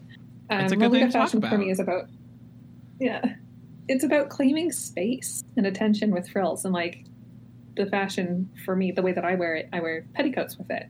So it's it is really about taking up space. I'm like uh, a good three quarters of a yard wide whenever I, I wear that Lolita fashion. Some people wear even bigger petticoats or they have a bigger body size, so they just end up taking more space anyways, and it's wonderful. Um, and like I don't like having my body looked at that much. So it's really nice to be able to put on this armor of frills um, and still be seen, but not have sort of the shape of me shown off. Mm-hmm. Kind of Mhm. along the same lines. Um, I guess my armor would be this this like tr- this gothic trench coat I have, and it has like a bunch of like hangy bits and like buckles and zippers, and it has like buttons and snaps and hangy down bits that like kind of skirt and like drag against the floor. And it creates kind of the same idea. This is me taking up space in a vertical sense. And Hmm. there's just these hangy bits and the tension it, it like it kind of like shields my body from view in like this vertical kind of all black version of what you just described instead of frills like zippers and chains and stuff. And it's like a very similar in my opinion it's like a similar type of like end goal in the presentation with in and of itself a very different type of presentation in terms of alternative fashion Yeah, I'm just imagining like you with that trench coat with all the things on it. You become a very dangerous box. it's true and then underneath it is uh, just a rebels Indeed. Don't So- look behind the green curtain. yes don't don't unzip the trench coat there's diapers underneath you can't hear the crinkle with all the jingle Oh goodness. So it looks like we've reached um, sort of the end of our uh, bullet points here. Are you ready to get into the questions? I think so. And we're only like, you know, 40 minutes late on getting to this part. Oh, everything that we've said has been super important. You know, every guest I have on the show, they say like, "Oh, I talked for too long." It's just like the show is as long as it needs to be. Like, I am the arbiter of what the show is and is not, and if it goes long, it goes long. so go for it. Do you want me to read out the first one? I would love that. Okay. Um, I'm sorry if I get the pronunciation wrong, but whenever I see your name, it's uh, Makesy, the Babzerker. Oh, I and like that. Makesy says, uh, Dear Twitch TV dot, uh, slash Jasmine Starshine and Master of the Cloth Fawny, when you're in little space, what is your go to little outfit? Do you prefer a less is more style, or do you go all out with a full head to toe outfit? From Goodest Moose Boy, makes a Maxi. That's a really good question. Um, I know for me, um, it can it can vary based on like what the activity is going to be. Like if I'm just going to be like soft and sleepy and just like kind of curl up on a blanket on the floor or just like snuggle, I'll kind of wear like what I'm wearing today is like a a big sweatshirt, like a big soft hoodie that just like just covers my padding and that sort of thing and I feel sufficiently little.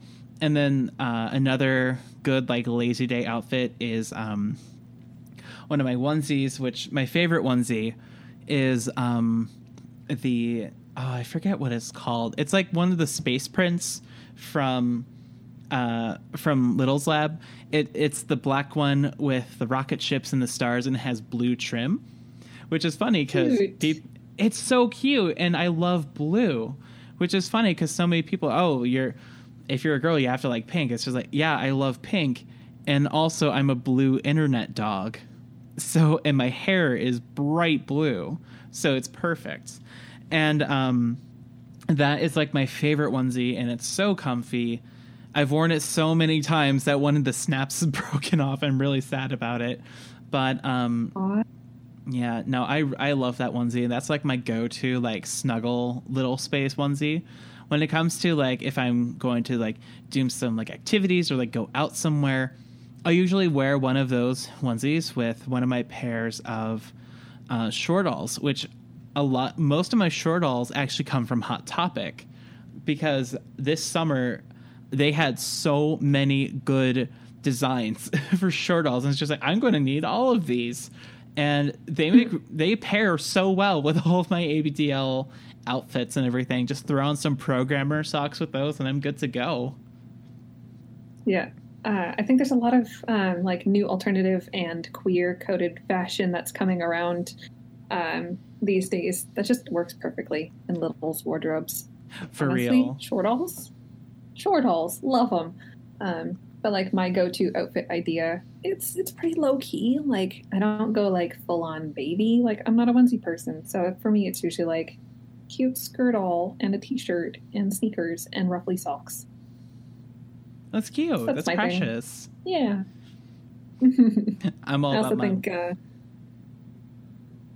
who? What? You're all about what now? oh, I'm all about my onesies because I need daddy to help me into them.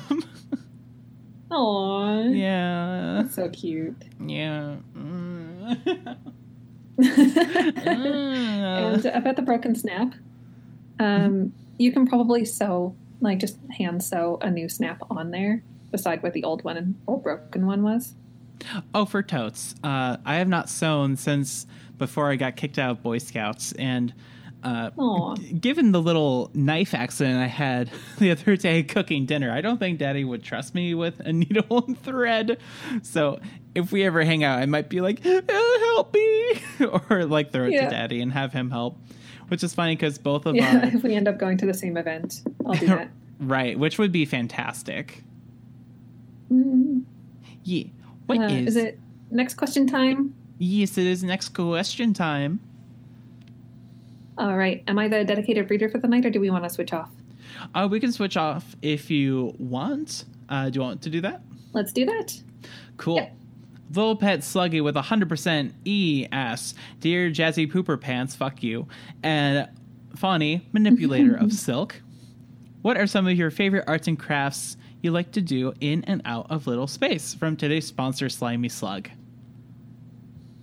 Well, I like to manipulate silk. Cute. obviously. But no, very related. I like to sew. Um, and whenever I'm in little space, I think uh, something that's kind of similar is doing like little yarn crafts or doing those little like kitty kits that you might be able to find at the dollar store or uh, if you ever go to like the bookstore and they've got those little books that are also crafting kits. Love them. Oh, love those. Very little space. Um, I'm a Mhm. huge fan of coloring, but I feel like that's pretty standard. Um, I also really love putting together my Warhammer models um, when I'm in little space, which I know people are just like, "Oh, Warhammer is a femme." Fuck you. Anyone can play Warhammer, and I Anyone really gonna lo- get a plastic crack. There's no shame in that. exactly Le- let me have my plastic crack. Um, I love my plastic crack. I love putting together my high elf spear boys. It's a lot of fun. It's so fun. And uh, specifically putting them together because painting them, you know, it, it requires all of my big spoons in order to paint those tiny little fuckers. But actually building them because I'm I'm even as like an actual child, I was always into like very constructive toys and constructive hobbies where you start with parts and you end with a thing and there's a huge sense of accomplishment in that and doing that in little space. I have like a really intricate model where i can be like look what i made daddy. And then he says oh good girl. Time for your dicking. And that sort of thing.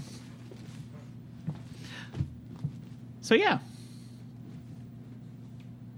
Yeah, I uh, both of my siblings um, had uh, Warhammer collections as when I was a kid, and so Oh, I no kind of grew up with them in the house. Yeah, that's And, fucking rad like I I know a bunch about it. Of course, not everything, but uh, yeah, it's it's kind of funny like talking to people about Warhammer, and they're like, "Oh, you're into it," and I'm like, "No, I just I know people." right Yeah, Your you siblings- not know about it. right your when it's in siblings house. and jazzy Yeah. all right Uh, next question is from Jamie Bell. Jamie Bell, JB, says, Meow, says, uh, Dear Jazzy and Fawny, my subs have unionized. What do I do? From Jamie Bell at Whole Foods. Uh, what do you do if your subs unionized? Uh, you support them, comrade. Uh, Yeah, you make sure that they thrive. You make sure that they thrive, comrade, because that's what you do with unions. Next question. Next question is one for you to read. oh, duh. From Cutie Cake Nate, which is really cute. Uh, Dear Jasmine Teen and Fondue Dip. I like those. Uh, what are some good clothing options or outfits that can be good for feeling little in public, hiding diapers, or also low key from the Fluffernator? Ooh, uh, good clothing options or outfits that can be good in public. Uh, hiding diapers and are also low key. Ooh, um, shortalls or just overalls in general are great. Um, Absolutely. stuff plus just room, I guess. Um, skirts are always a fantastic choice uh, if you're comfortable wearing them. Or like long sweater, long sweater and a nice pair of pants.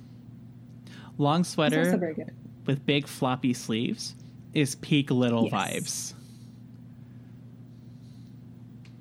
Agreed. 100% agreed. Yikes. And also, as someone who not infrequently wears onesies out with jeans or with shortalls, you can totally get away with wearing a onesie as long as it doesn't have like the little shoulder things. You know what I, you know what I mean? As long as it doesn't have like the little shoulder things and it just looks like, you know, a shirt that you would tuck into uh, some sort of pants. Yes, the shoulder snaps. Thank you, Jamie. Um, you can totally wear that underneath pants and make it look like you're tucking it into your shirt or like tie like a sweatshirt around it and boom, there you go. Yeah. Um, but also like I don't think it's it's um, gonna be too much to worry about like if you wanted to wear diapers or something in public or like pretty much whatever you want. Um, because people don't care about you as much as you think that they might. Yeah. And if they do mention anything to you, then they're an asshole. Yeah. As someone who wears diapers in public, it's really not a big deal.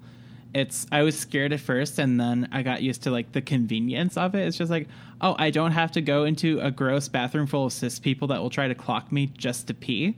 Fantastic. hmm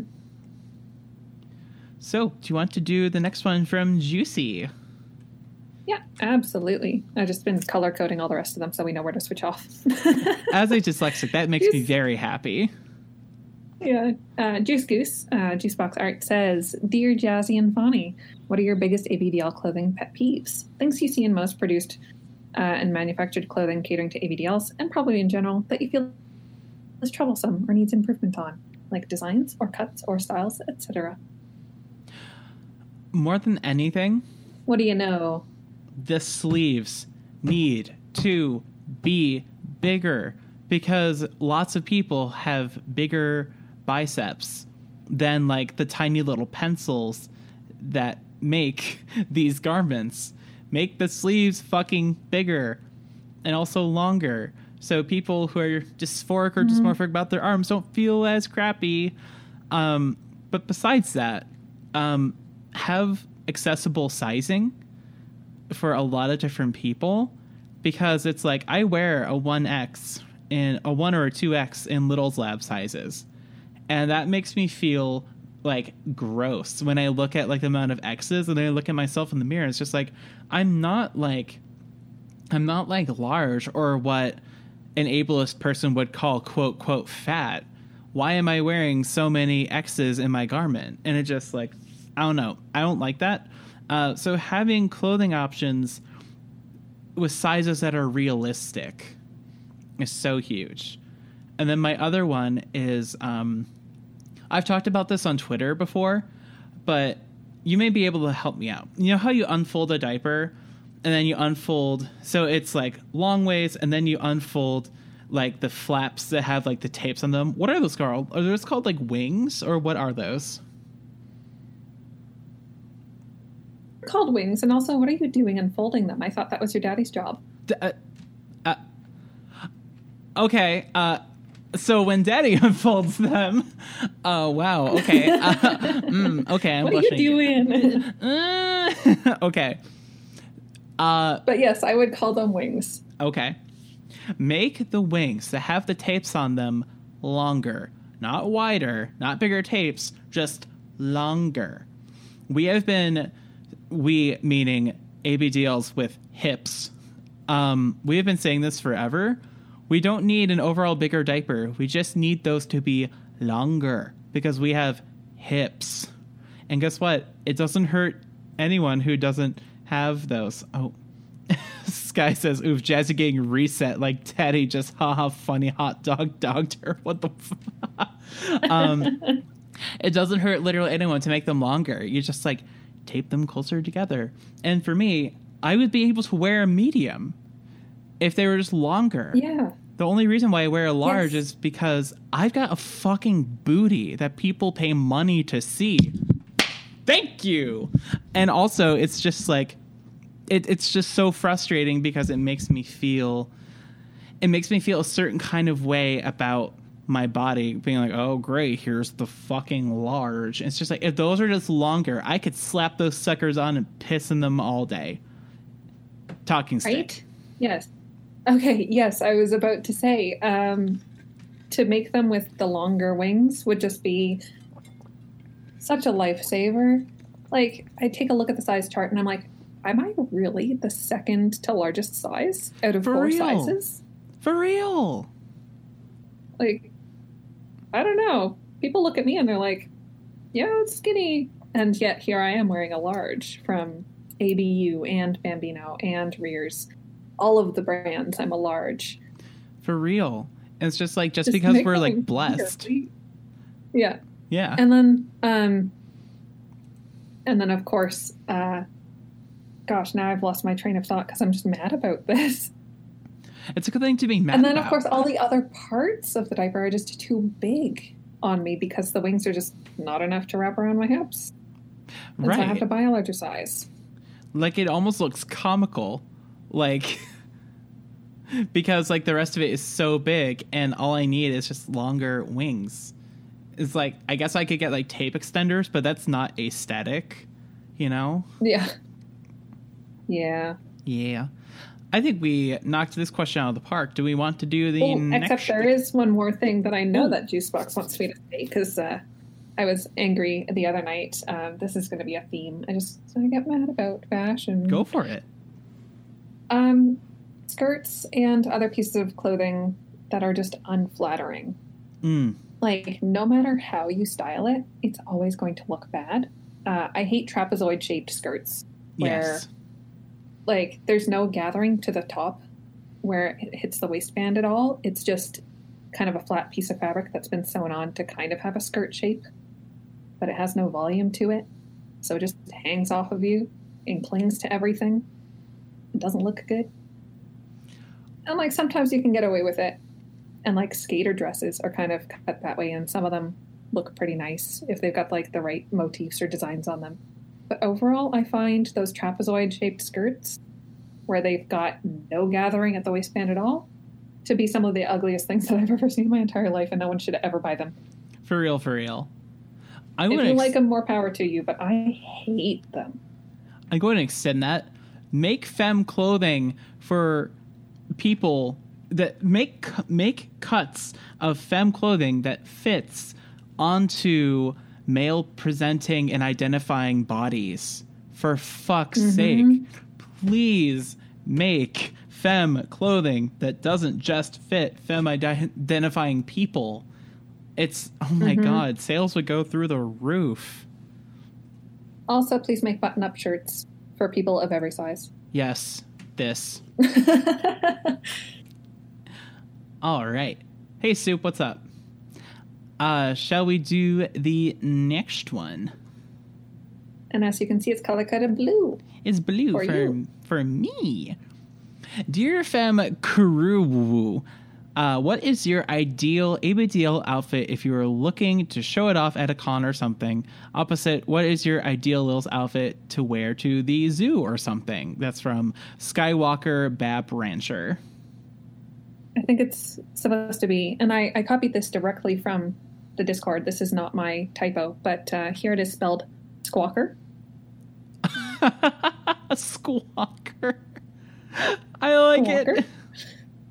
Um, my ideal ideal outfit to show off at a con is pretty much what I mentioned earlier, with like cute T-shirt and a skirtle and tiny little um, ruffled socks and really cute sneakers. Cute. Um, for something really low key, I'd probably wear a more mature skirt. I like skirts. Um, Like my usual day to day adult wear is pants, but whenever I'm feeling a little more little, it's it's skirts. I like my corduroy skirts. At a con, um, I would say like my favorite onesie, and then my galaxy print shortalls from Hot Topic. Although those who met me at um, Capcom last year, which hello everyone, um, I'm looking at right now. I have uh, the Blinky poncho. Uh, funny, I bet you'll get a kick out of this. It's literally just like a poncho made of blanket blizzard fleece, and the inside is I've all rainbows. and I love them. Yeah, no, it's so cozy. And it has like a hood and a giant fucking pocket. I was rocking that like all weekend with just like that, a t shirt, no bra, no pants, just diaper, and just rocking out. And it was really cozy. Um, also, like just my fursuit with like a diaper underneath. Uh, people really love the jazzy fursuit, and, and I'm sad that I don't get to wear her more often. Oh yeah. Yeah. And to the zoo, uh, you gotta wear either a safari or little paws underneath it. Like, let's be real. Oh, of course. of course. I was being so stupid. I should have known. All right. Shall we do the next one? Yeah. Uh, oh, it's going to be me for this one, I think. Yeah, it's uh, the first part of a two-parter from Cloud Puddles. First part is Dear Fawny and Jazzy, would you please discuss the differences between sissy clothing and Lolita clothing, and discuss the nuances of both? Because I know that there are a few crossovers, but there's also distinct differences in opinions I know you both have on them. Also, what takes do you have on the sissy kink in general? What do you think people confuse the most about it, and what gets muddled? Cheers, Cloud Puddles. Tackling the sissy part first because that's a big can of worms, so we're just going to rip the lid right off and tackle it. Um, I, th- I think you said it perfectly. Uh, sissy is a kink, whereas femme is an identity. And I think sissy serves only to reduce a whole gender expression and gender identity down to a kink. And I also think sissy is a kink because it draws a lot of its kink power from humiliation. Because the whole like draw of sissy is like, oh, I'm a big strong man. I'm being emasculinated. I'm becoming weak, and I'm becoming like a stupid bimbo little girl. And it's just like, it's it's like yucky. And also a lot of the quote unquote, you know, just a lot of the pink diapers that get marketed and created are effectively made for the sissy market. The only one that I felt was really good at being like a feminine diaper was the ABU lavender. And I mm. mourn, I mourn the loss of that diaper because that was by far my favorite. And but it's just like there are so many just pink diapers. I haven't been able to do that in like 30 episodes. Um, there's so many just hardcore pink diapers out there, and it's so obvious that, and and it's just like even in like the models that wear them, it's just like that is a male identifying person wearing a hardcore pink diaper that is that's that's clearly being marketed towards sissies and not like feminine identifying people, and it, it's really frustrating. It, it's also a thing like that we see at like at the gay bar and at the gay club that we go to here in Cleveland, where it's like there are a lot of trans people that go there, and then there are the quote unquote weekend trans that are just like entirely male identifying throughout the work week, and then they put on a dress in really terrible lipstick, and it's just like, hello, I'm a girl, and then it they're just not female identifying, and they still insist on being called he him. But also those are the people that become the face of like the trans movement because the media sees them and it's just like oh look a trans person. Click the camera. And it's just like great. Now someone who isn't even trans is now the the poster child of the movement. And when people namely the media sees abdl they'll see a sissy and be like oh look a man in a skirt. Click. This will sell tabloids. And it's so it's so frustrating because i feel like sissy takes a lot of the spotlight and attention away from actual female identifying people in particular trans women in the ABDL community. And they enter a space and take up a ton of space in in like fem spaces and they just like take up all that bandwidth and make it like about them. And it's like for them it's a costume and i think that's what's like most offensive about it. It's just like you're putting on basically a woman costume and then you get to take it off and go about your life this isn't a costume. Yeah. my boobs are real. They make milk. I can't take them off. They're part of my body. This isn't like a costume. This is me. And it's just like Yeah. fr- i don't have i traded in my male privilege card years ago like half a decade ago in order to be happy with my body.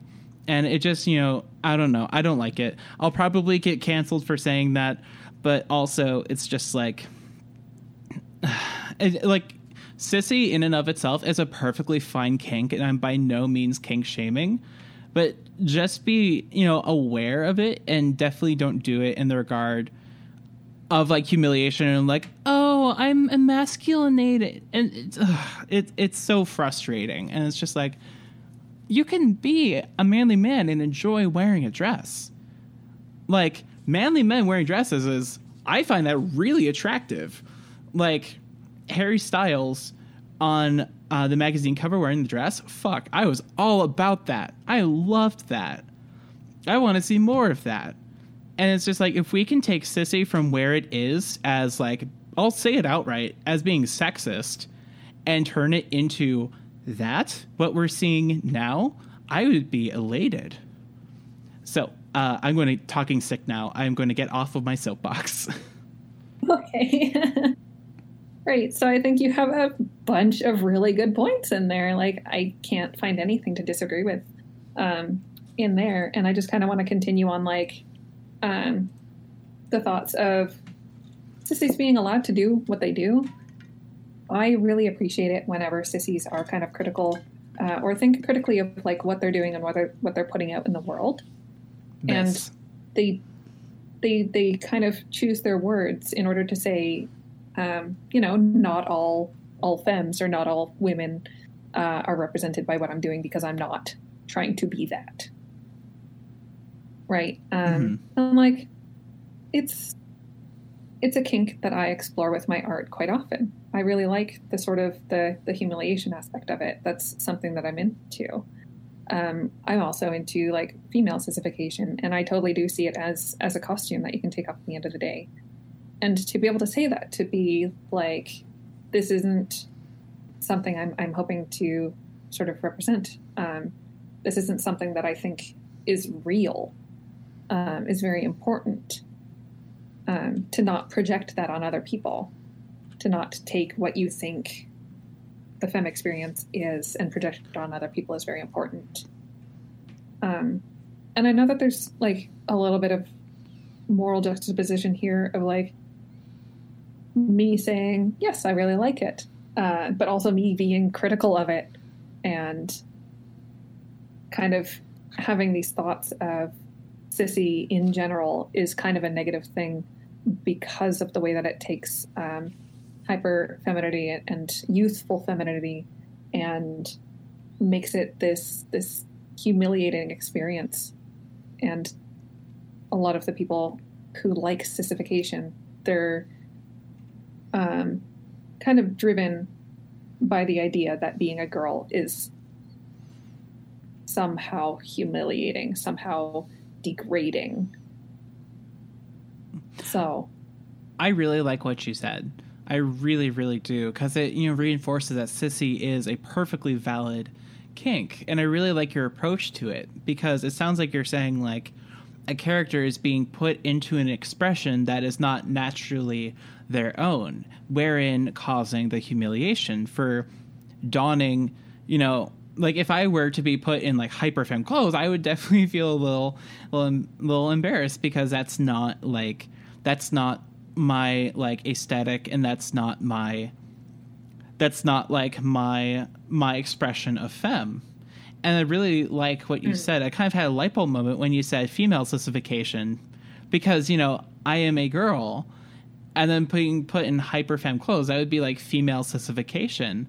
And you know that was like a yeah no that's perfect because it sounds like you're approaching it from the angle of like putting someone who is not normally hyper femme in a hyper femme situation regardless and and it's based on the expression and not based on the whole like i am a woman thusly i am humiliated approach that a lot of other people take it. So it's just like yes i'm just like i'm i'm like i'm you don't see me but i'm like gesturing at my desk and i'm talking with my hands because i'm excited and this is good and this is what i want sissy to be and it's just like you said so much more eloquently than me. I'm like clapping at my desk. I'm excited. I'm sorry Yeah, and uh, oh, uh, Cloud did start out. Uh, Sky did start out by um, asking about the differences between Sissy clothing and Lolita clothing, which I think is also something very much worth talking about because I'm so sick and tired of people equating the two or kind of um, lumping images of sissies in with pictures of Lolitas in their image compilations of things that they like, right? I'm going to let Um, you like where- go off on that. I'm going to mute my mic because I need to close the heat vent because it's really hot up here. I'm just going to mute my mic and just let you just go off because I'm really excited to listen to this. I don't think I'm going to have any too like have any really big hot takes on this one. It's just going to kind of be like a little overview of what the differences are. Um, Lolita clothing is part of a luxury hobby, right? Like um, looking for and buying and collecting and wearing Lolita clothing is about putting really nice, beautiful things on your body or just filling your closet with beautiful, really high quality garments. Um, and for some people, it's about the brands that they collect. And for some other people, it's just about what the dresses look like. But there's a general understanding um, amongst most of the community that Lolita clothing is supposed to be high quality. It's supposed to look really nice. It's supposed to look like something you could get from a high street store. Um, it's supposed to have beautiful decoration on it, or a beautiful print, or um, just something that makes it pop out as this elegant, beautiful piece of clothing. Um, the same goes for like all the accessories that go with it, and accessorizing your outfit, and making a whole cohesive, cohesive look for yourself if that's what you're into. Like, I don't know, I wear some simple stuff every uh, um, most of the time. Like I wear a little little bow and a nice simple-ish dress, but it's still high quality with nice decorations on it. And plain socks, maybe with a little lace or like a little heart motif on it, and then cute, simple pink shoes. That's my go-to wearing Lolita to work sort of an outfit. Um, Love it. but you can still look at it and say, that's high quality. That looks nice. Sissy has been commodified to the point that I have trouble finding high quality pieces whenever I look through Sissy clothing. It's all about the big over the top look. It's all about wearing stereotypically sort of young femme flirty babyish big skirts with so many decadent frills that you can't even see what's underneath um, and it's it's more about sort of the humiliation than the the costume aspect of this is just dress up clothes for me. Or this is not about the clothes themselves but about how they make me feel. Um, and the skirts are generally shorter and the petticoats are usually bigger. Like gosh those are some huge petticoats. For real though. and and the cuts are more um they're they're they're babyish i want to say or they're part of costumes like little maid costumes and nurse costumes and things like that um so whereas one tries to be taken as legitimate fashion the other one is very much costume Right. I think that's absolute perfect. I I cannot add anything to that. That was perfect. hmm And yeah, I just I get so upset. I get so heated whenever I see like people dump Lolita dresses and sissy dresses into the same files. You can Stop even you can even tell like one is like mass produced and one is like hand stitched. You can it's so obvious even to someone who is completely uninformed about sewing and fabric and that whole science and art. Even I can tell when something is just like, oh yeah, this is like a cheap piece from Little for Big, eh, versus this is something that like is like they're f- f- like five of a kind made in Japan by one person. You know what I mean? Yeah, and like they're not as rare as that. Like not to be like you're wrong, but like uh, more to be like just some general information. hmm Um, most Lolita dresses are made in runs of like a couple thousand pieces, hmm uh, but then most of them are only put out for that limited run, and then they're not available after that. So you might be able to get a piece in like a one hour window or a one month window, depending on how popular this piece is. Um, Mhm. And then some some are mass produced, and you can get them anytime you want because they're they're made on demand, and that depends on the brand that makes them. But um, yeah, the Lolita dresses are not as rare as people might think that they are. hmm And I'm just I'm putting it out there. If you want to start wearing Lolita, it's it might look pretty hard, but it's not. There are things out there for you. That's good. Uh, I definitely, you know, that that's a perception that I had, and I'm glad that I got some more uh, clarity on that. Yeah, Yeah. it's uh it's a hyperfixation that I'm glad that I had once upon a time. Indeed. All right, so I'll Mhm. read. But if the- you wanted to go with the, the second part of this question here, Perfect. Yeah, Jinx. Uh, this reads also from Cloud Puddles Dear Fawny and Jazzy, do either of you run into trouble expressing your gender identity in your own way? Uh, also, what are some ways to handle opposition to you freely, uh, safely expressing your most genuine self that doesn't involve a baseball bat or a nine iron? Cheers from Cloud Puddles. am I allowed to answer even though you've jinxed me?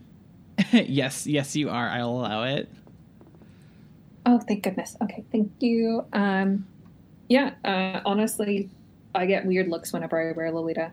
Like whenever I'm like kind of in the middle of the road femme, people don't notice at all. I'm just kind of accepted because it's like I'm wearing what everyone else is wearing. Um, but whenever I go out in Lolita, I get some interesting comments. I get, "Are you gonna play?" Mhm. I get, um, what is this? I get, oh, are you a dancer or a performer? Uh, dancing is something that I have not done in a long time, so I couldn't even say yes to that. Um, and sometimes I'll get like, it's it's always older white men who have the stupidest questions. For real. And it really depends on where we are. Like sometimes they'll be out at a market and um, there'll be lots of goods on display, and an older white man will ask me, "Oh, are you for sale too?" Ugh. Fucking gross. Or what makes your skirt so big? What does your skirt? Ugh. Um, and like, oh, what's the occasion? What do you mean, what's the occasion? I'm the occasion. Yeah. And it's it's taken a little while to get my confidence up to the point that I can pretty much say whatever I, I want to these people because like they've just said whatever they want to me, so why can't I do that to them? Right. Um, and one of my favorite responses is, I don't know how to respond to that because it makes them feel so awkward. Mm-hmm. I Right. just, Just say, I don't know how to respond to that. Yeah, no, turning it around on them is like so good. Mhm. And uh, Skywalker Ranch just said, as a cishet white man, we ask these questions because where we would have a uterus, we instead have the audacity. Skywalker Ranch, I am awarding you one queer fam credit. you can stow that away in your cishet white man wallet because that was a good take. Cash it in later for some jazzy point bucks. Jazzy points. Yep. Uh, I I think for me it's just like, on one hand, queer people saying that I'm not doing enough to claim the identity femme, and just like, oh, you can't be, you can't really be trans. If beep beep beep beep beep, fuck you. And then on the other side, it's um, it, it's cis people looking at me when I when I go to fucking McDonald's and I just want some a goddamn hamburger, and it's just like, "Hi, welcome to McDonald's. Can I take your?" And then I'll say, "Yeah, can I get a?" And then immediately people just stare and look at me because my voice isn't what they expect it to be, and it's so frustrating. Uh, in terms of safely express, expressing my gender without a baseball or nine iron, I just go for the good old fashioned switchblade, baby. Um, but but in all seriousness, uh, joking aside, aside from keeping myself safe as a trans woman because we're statistically highly at risk, um, keeping myself safe, I just avoid eye contact as much as possible with other people. I just like don't engage and just hyper like actively ignore while also trying to like actively surveil my landscape. And also, I don't like going anywhere alone. Even if it's like to the bank or to the grocery store, I always take daddy with me because if I go alone, I will likely get into some trouble. Like I was going to the liquor store um, the other day and an old man smashed his cart into my fucking car and I said, "You just did this thing. It's on the camera." And he started like yelling at me and like walking towards me, like physically threatening me. It's just like, well, great. Reinforces that I don't feel safe anywhere. And it's just, you know, one of mm-hmm. those really like like knowing when to like like I'm going to lose this fight and like taking other options to like d- get out of the situation while also exacting justice. And uh, it's exhausting. It's truly exhausting. And yeah, knowing the statistics, just yeah, you don't want to take any chances. yeah no it's just like i'm not going to be a statistic today. This trumper is prob- probably has a gun and i just have a knife. I'm not going to win this fight. But yeah uh gloom and doom aside being a trans girl is fucking rad because i am pretty as hell uh kind of trying to bring that up uh do you want to read the one from skywalker ranch Um, Squawker Ranch. squawker Squawker. Uh, Squawker says, "Dear Fazzy." Uh, which is Fawny and jazzy smashed together. oh Uh, what is the best fit for when you're dismantling the oppressor systems of power and or dunking on Trumpers? Uh, the best fit. What is the maximum drip we can achieve? Oh my god! Soup coming in with a picture of Jesse with a knife. Literally fucking me when I go anywhere. It's just like I just want my Mike's hard lemonade. I don't want to have to poke a bitch for my Mike's hard. Um, but yeah, what is the what is the maximum drip we can achieve while dismantling the systems that be? Ooh. I think for you, I'd put you in your trench coat Yeah. and big stompy boots Yes. and a couple of knives just like tucked away underneath, but uh, easy enough to reach. Yeah. Don't put them anywhere weird. Or don't give the Um, baby a knife.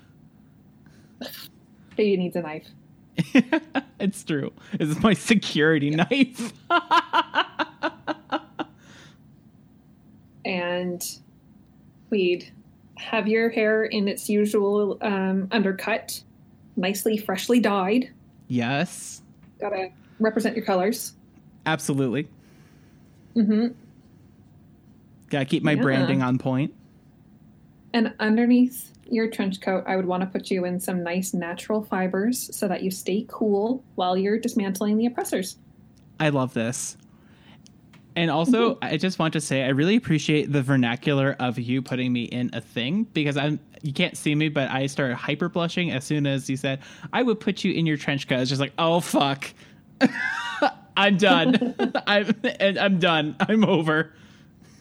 oh, and don't forget good quality socks, like good quality like running socks or something so that you don't get blisters.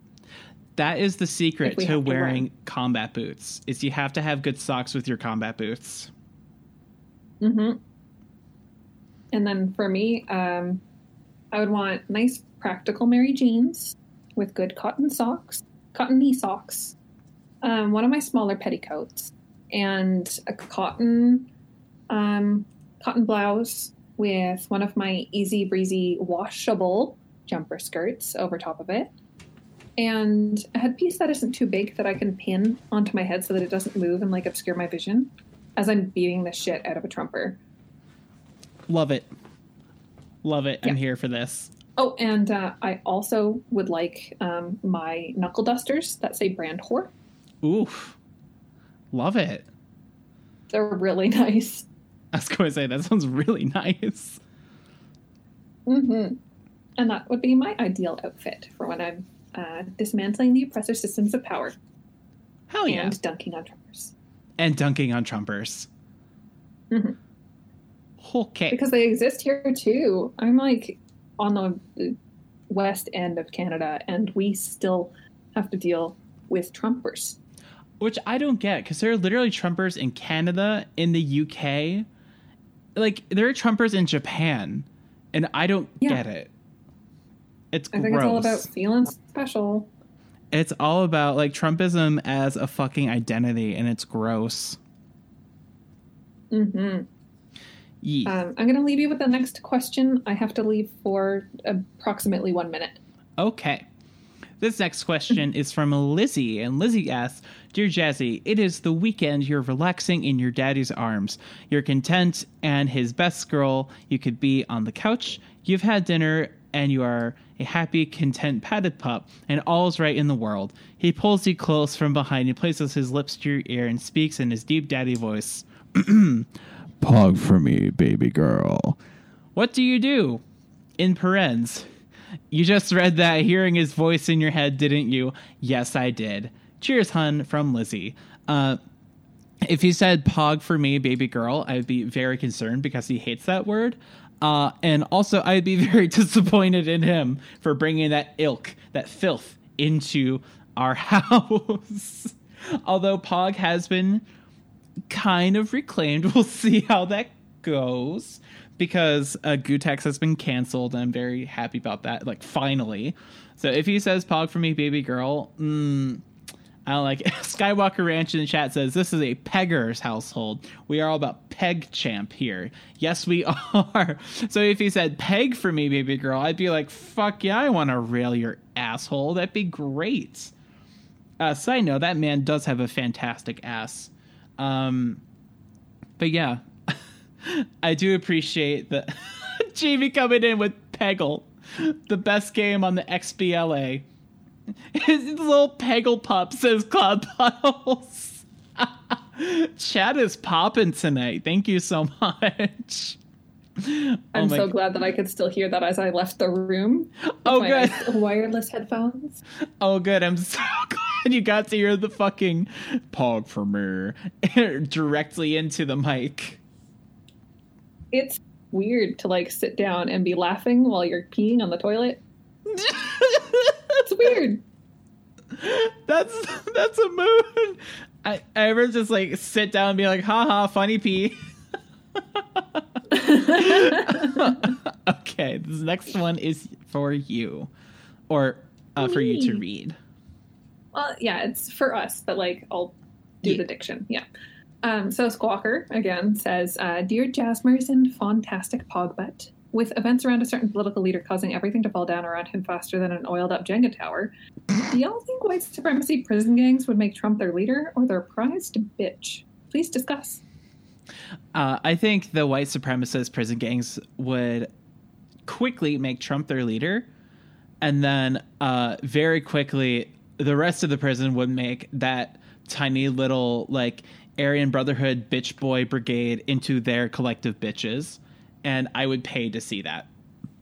Um, No, I think I've got a little bit of a different take. yeah. because my first thought is that the white supremacy group prison gangs would make Trump their leader, but then get really disappointed when they find Trump sucking their guards' dicks, For real. and For then would turn on him and make them his uh, like their prized bitch. for real though. hmm I like that. You know, I can vibe with that. Any any universe in which the white supremacists and Trump go to jail, you know, that is that that's a future that I like to envision is all of them in jail. So yeah, also I do appreciate oiled up Jenga tower. That's really, that's a really very specific evocative image. Yeah. Side note, um, because of where I work and like how we have a, a games uh, library available to customers whenever they come in. Um, thank God we're not open for games right now. But uh, I've come to hate Jenga Mm-hmm. because I'll always have my back turned whenever the Jenga tower falls down, and it makes me jump every time. And I just, I just, I just hate it. It's Oh, not God. allowed in my household. That's valid. Daddy and I really enjoy Jenga, but it is loud as hell. Yeah. Um, also, if you want to play a game like Jenga, but maybe has a couple more steps and is a little more little, um, Rhino Hero and Rhino Hero Super Battle are fantastic. I love them.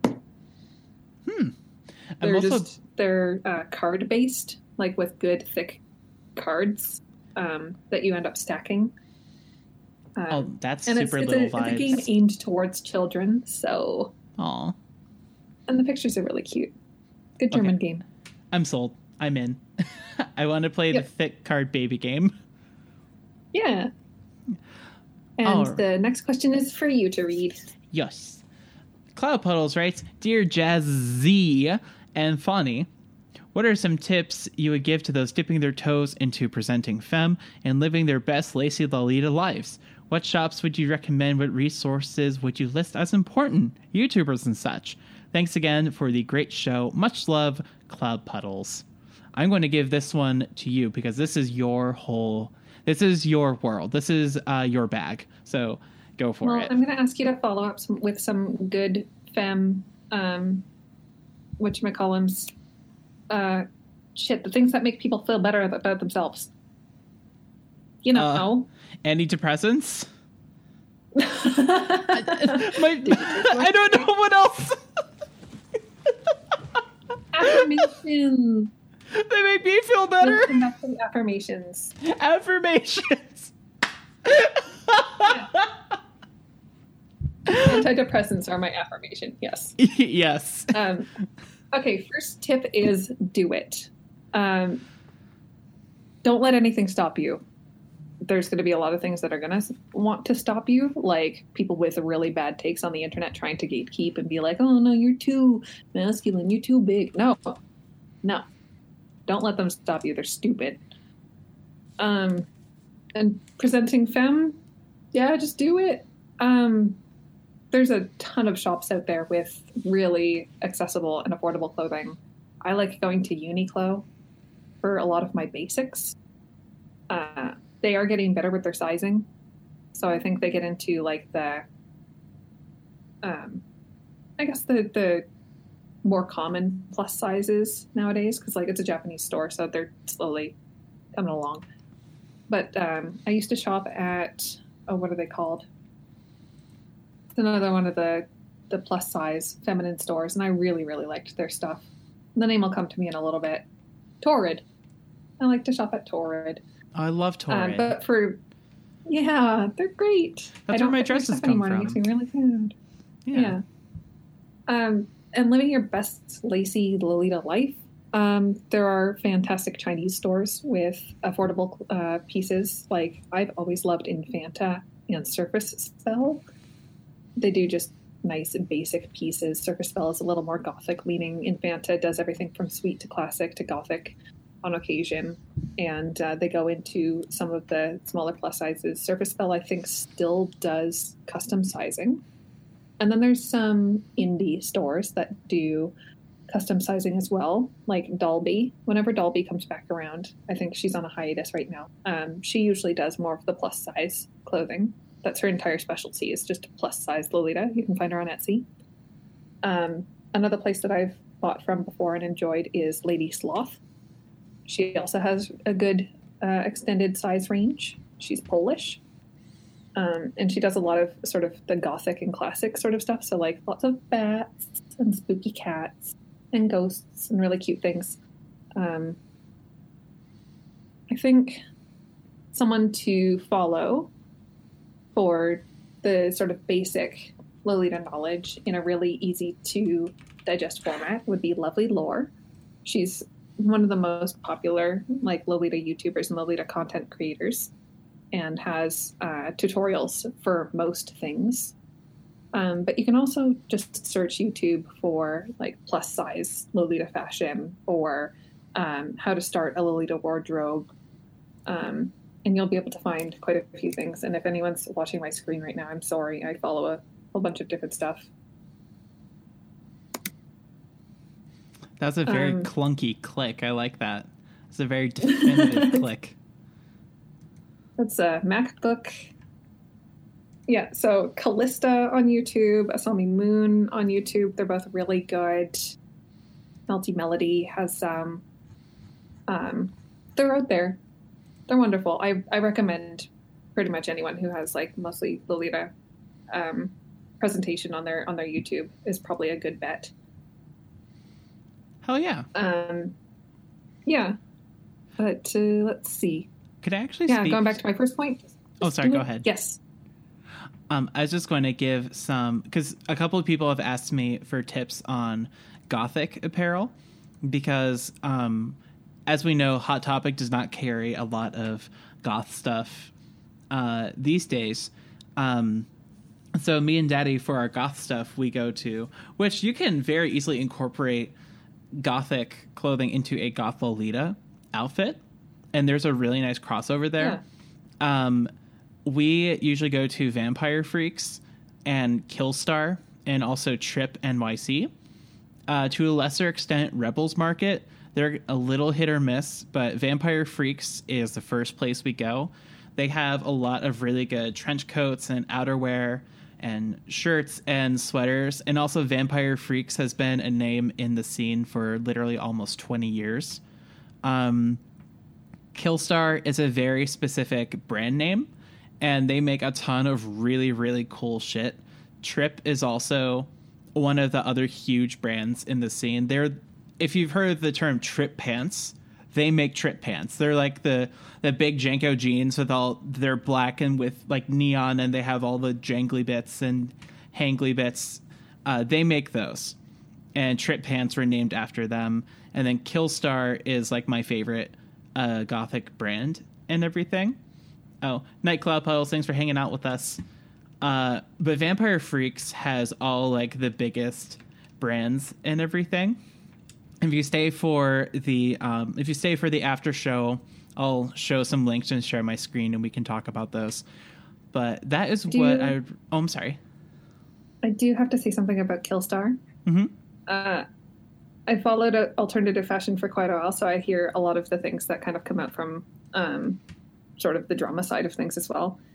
Killstar, you do have to be careful. I wouldn't say don't buy from them, but I will say watch out for replicas and stolen Yes. art. Absolutely. So if you see something that looks like it's an original design, maybe without a print on it, definitely go for it. But if it has a print, you might want to search up the keywords to see if, you know, an indie brand had it first. and that is a huge problem in the gothic fashion community, especially on Rebels Market, and indeed to a lesser extent with Killstar, is one company will come out with a piece, and then it will be immediately replicated and then put on Amazon and eBay and Alibaba, and it's just like great. uh, with Vampire Freaks, thankfully they do a lot of their homework with stuff like that and just have their original pieces which you can buy with confidence from from there. And i am really happy you mentioned that. And i was actually planning on mentioning like please do not buy knockoffs. It's really bad for everyone. Yeah. Like sometimes it's like, why doesn't this brand make this in my size in the first place? And then sometimes I can say, okay, go for it, buy that thing. right But most of the time, it's it's not worth it. If you're going to buy a replica, you're probably going to end up with trash. oh for real you will end up with just shit the last one i Mhm. recommend is rebel souls and they make uh, stacks platform boots and the big tall goth boots i have a pair and i love them and that's the last one Delicious. They're I they're love those. they're they're real hot. I'm not going to lie. I'm planning on Mhm. doing a photo set in those. Oh, good. oh yes. Um, yeah, but like, okay, so Lolita fashion. There's too much to talk about in like this little segment here, but I will say it's really important to know your size, know your measurements, so that you can do your online shopping a lot easier, and to just focus on what you love. It could be a color or a theme or a motif or something. If you're like, I want a dress with cats on it, just get a dress with cats on it. Make sure that it's your size. And if you've bought it um, with sort of your your guidelines of what size and what theme in mind, um, you won't go wrong. It'll look great. Hell yeah. Mm-hmm. Mm-hmm. Most of my stuff has years on it. Oh, I'm a very predictable shopper, and that's okay. Mhm. but Shall it we- helps me from making mistakes. And Yes. yes, the next question. I'm getting there. Uh, I'm sorry Jamie for Bell, interrupting you there. Says meow. Yeah, it's okay. we'll just talk over each other all night. Indeed. Um, Jamie Bell says, "Dear Jazz Band and Forest Fawn, uh, what are some of the most egregious examples of gatekeeping in kink in little communities, and what are some of the best ways y'all can think of to push past people who engage in it? Best, JB, feeling charged." I can answer this question very quickly. I saw a Tumblr Mhm. post in like 2014 uh, when I was really using Tumblr a lot. And this post was just disgusting. And the post was um, Why do boys think they're allowed to wear diapers? Boys can only be daddies, and diapers are only for baby girls, and only girls can be littles. Not the other way around. And it's just like, it, I felt so disgusted in that moment. Not only because at the time I was non binary, male identifying, but still non binary. And that not only reinforced the gender binary, that reinforced gender roles. And it was like, fucking yuck. And this person was just like, princes are gross. There are only princesses. And it's just like, stop it. Just stop it. This person got fucking eaten alive in the comments and then had the gall to play victim. And it's like, no, you are gross and you're a sexist. Stop it. Yeah. Yeah, and you can't excuse that sort of a statement by being like, well, it's just my preference, because you weren't stating your preference. You were saying this is the way that things should be for everyone. Yeah, So if anyone has a take like that, fuck them. fuck them. Call them out. If someone has a hilariously bad take, uh, refute it. Because bad takes will not stop being taken until we as a community say, fuck you collectively. Yeah. So, yeah. Yeah, that's right. Skywalker, you did find uh, the first person to climb the cringe peak. I and saw some that one. that I see gatekeeping happen is uh, actually by ageism, by Hmm. saying that being little has an age limit, and it really doesn't. Yeah. It's just it's something that you like to do. It's something that makes you feel better. So like I don't think that has an age restriction at all. It's not a you must be this tall to experience sort of a thing. I have absolutely seen this before and it is absolutely disgusting. People, Yeah. I've literally seen the take so many times. It's just like, if littles are over like 30, that's really gross and they're probably pedophiles. And it's just like, no, shut the fuck up. And it's generally the same group of people who say, like, if you're a furry and you're over 30, that's weird. If you're a furry and over 25, that's weird. If you're a furry and over 23, that's weird. If you're a furry and over 20, that's weird. If you're a furry and over 18, that's weird. And it's just like, who the fuck do you think made this fandom? And then going back to ABDL, who the fuck do you think made this community? The people who you're trying to gatekeep out of it. And it's so fucking stupid. Because the whole point of age regression is to regress your age, no matter what it may be, as long as you're an adult. Like, one of the best Yeah. interactions I had at Capcom was with an elderly couple, and they were so precious and so sweet and the husband was all decked out in his little gear and his wife was there and so fucking supportive and it made me cry it was so sweet it just made me so happy and it was just like fuck literally all the people who are trying to gatekeep people just because they are above a certain age bracket who think they can't contribute anymore i've literally i've literally seen people on twitter say i feel uncomfortable when there are people over a certain age at like our BDSM club or at Capcom. And it's just like, who do you think made that event? Who do you think got the community to where it is, to where it can be a thing. Oh, it's so it's so ageist. There's some there's some you know there's a hint of a taste of ableism in there, and it's just, it's gross. It's a bad take. Uh, Yeah. J, JB last- feeling um, charged? Absolutely, I feel charged too. Yeah. Uh, one last little point. Um, there was something that I saw the other day about uh, someone looking for only real little baby girls. Ugh. No tattoos allowed. No no piercings. No tattoos. Only real baby girls. Um. What the fuck is that? uh gross uh i love my gauges and they are only getting bigger baby Yeah. yuck And honestly, it's like, okay, cool, you can have your preferences, I guess, but it's also kind of icky to think about that and think critically about that and be like, okay, but why are you looking for someone who doesn't have tattoos and piercings and kind of saying to them, if you're with me, then you're never going to be allowed to have them? I Yeah, think there's a little hint of um, control in there, in that he's looking for someone who might not. Um, want to or like might not feel comfortable expressing themselves and would just be kind of getting themselves stuck in a situation where they wouldn't be able to Fawny, do you smell that do do you smell that just it smells like abuse it smells like abuse. That that in and of itself wants me to go out and make an appointment with my piercing artist. I, I kind of want to get more piercings after hearing that. What the fuck? Yeah. yeah uh see you later. I'm getting my uh leg sleeve. I don't know what you even call that. One pant leg. My pant. My left pant. Yeah. yeah. yeah i'm gonna have it extended so that it shows out the at the bottom of my shorts now BRB, I'm going to get a fucking passy tattooed on my dick. that makes me so angry. yeah tramp stamp that says no abusers A tramp stamp that says like I am valid or something. Oh, that's that actually be fucking cute. Or like a tramp stamp with an arrow that says "This is my pussy" or something. yeah Yeah. So yeah, that is Yeah. all the questions and all of our slides. Is that a tattoo of pants on one pant? That's how you know we're getting to the end of the episode. Chat's getting silly. Mhm. Uh, Fawny. Any closing remarks on this last question? Uh, yes. If you see a gatekeeper, just fuck them.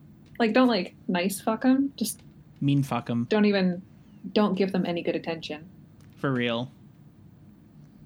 Yeah. Don't Perfect. excuse them. Don't reason with them. They're just there to be negative. Fuck them. Fuck them. Fuck them, fuck them, fuck them. And that has been Dear Jazzy episode 49. Fawny, thank you so much for coming on this truly amazing episode. I was really looking forward to this and I knew it would be amazing and and and it was. This was awesome. Thank you so much for coming on. Just, it's lived up to all my expectations. It's been lovely. I love spending time with you. Thank you so much for having me here. I would thanks for just letting me ramble about girls and femmes and everything frilly all night. Of course. Oh my god, that's so sweet. I'm gonna I'm gonna hecking cry. Oh my god. Whenever someone says I like spending time with you, I just it's just so wholesome because I'm so chaotic and everything. So I really appreciate that. Thank you. I spent I I had so much fun hanging out with you, and frankly, I was always like too starstruck to be like, "Hey, uh, do, do you want to hang out?" Doing like the fucking bottom fingers pointing to each other and everything. You sorry, know, I don't speak bottom. use your big girl words. I don't speak fucking bottom. but yeah, no, this has been absolutely fantastic, and we should totally do this again. I think everyone, all the listeners, will agree that we would love to have you back on the show because this was this was stupendous. Yes, please. Yes. I have So- so, many other things that I could talk about, but if it's okay, I'll just plug myself one more time for anyone who might be looking at looking me up now. I was literally about to ask, can you please plug everything and anything you want? I'm Fawny ABDL on Twitter. I'm Fawny ABDL on Patreon, and uh, you can find me in 34 Cukers ABDL Galleria art server on Discord. under Fawny ABDL. Awesome. And I have been your host, Jasmine Starshine. You can find me on Twitter at Jazzy, at sorry, at Lil Jazzy Baby. There we go. Uh, you can email the show um, at dearjazzypodcast at gmail.com. You can check out all of our links on at oddswithgod.com. Uh, and you can message me or any one of the previous guest hosts to get invited to our Discord server, which is where you can listen to the live show and hang out in the live chat and hang out with a bunch of cool people. I think we just surpassed like 70 or 80 people. Skywalker coming in with please mention Camp Buddy. Yes, Camp Buddy uh, supports the show. It's an awesome gay erotic visual novel that you can check out on at oddswithgod.com slash Camp Buddy to use our affiliate links there. That would be fantastic if you check that out. Um, and last but not least, Dear Jazzy is an at oddswithgod.com production. Please, please visit us online at at oddswithgod.com. You can find our Patreon there, get you some porn of yours truly, and support the ongoing production of the show. Thank you to everyone who has been pledging to the Patreon. You are truly keeping the lights on and helping me like establish a financial base for going into this next phase of my life. Really appreciate it. Uh, with that being said, I have been Jazzy. Bonnie. and we will see you next time. Thanks for listening. Yay!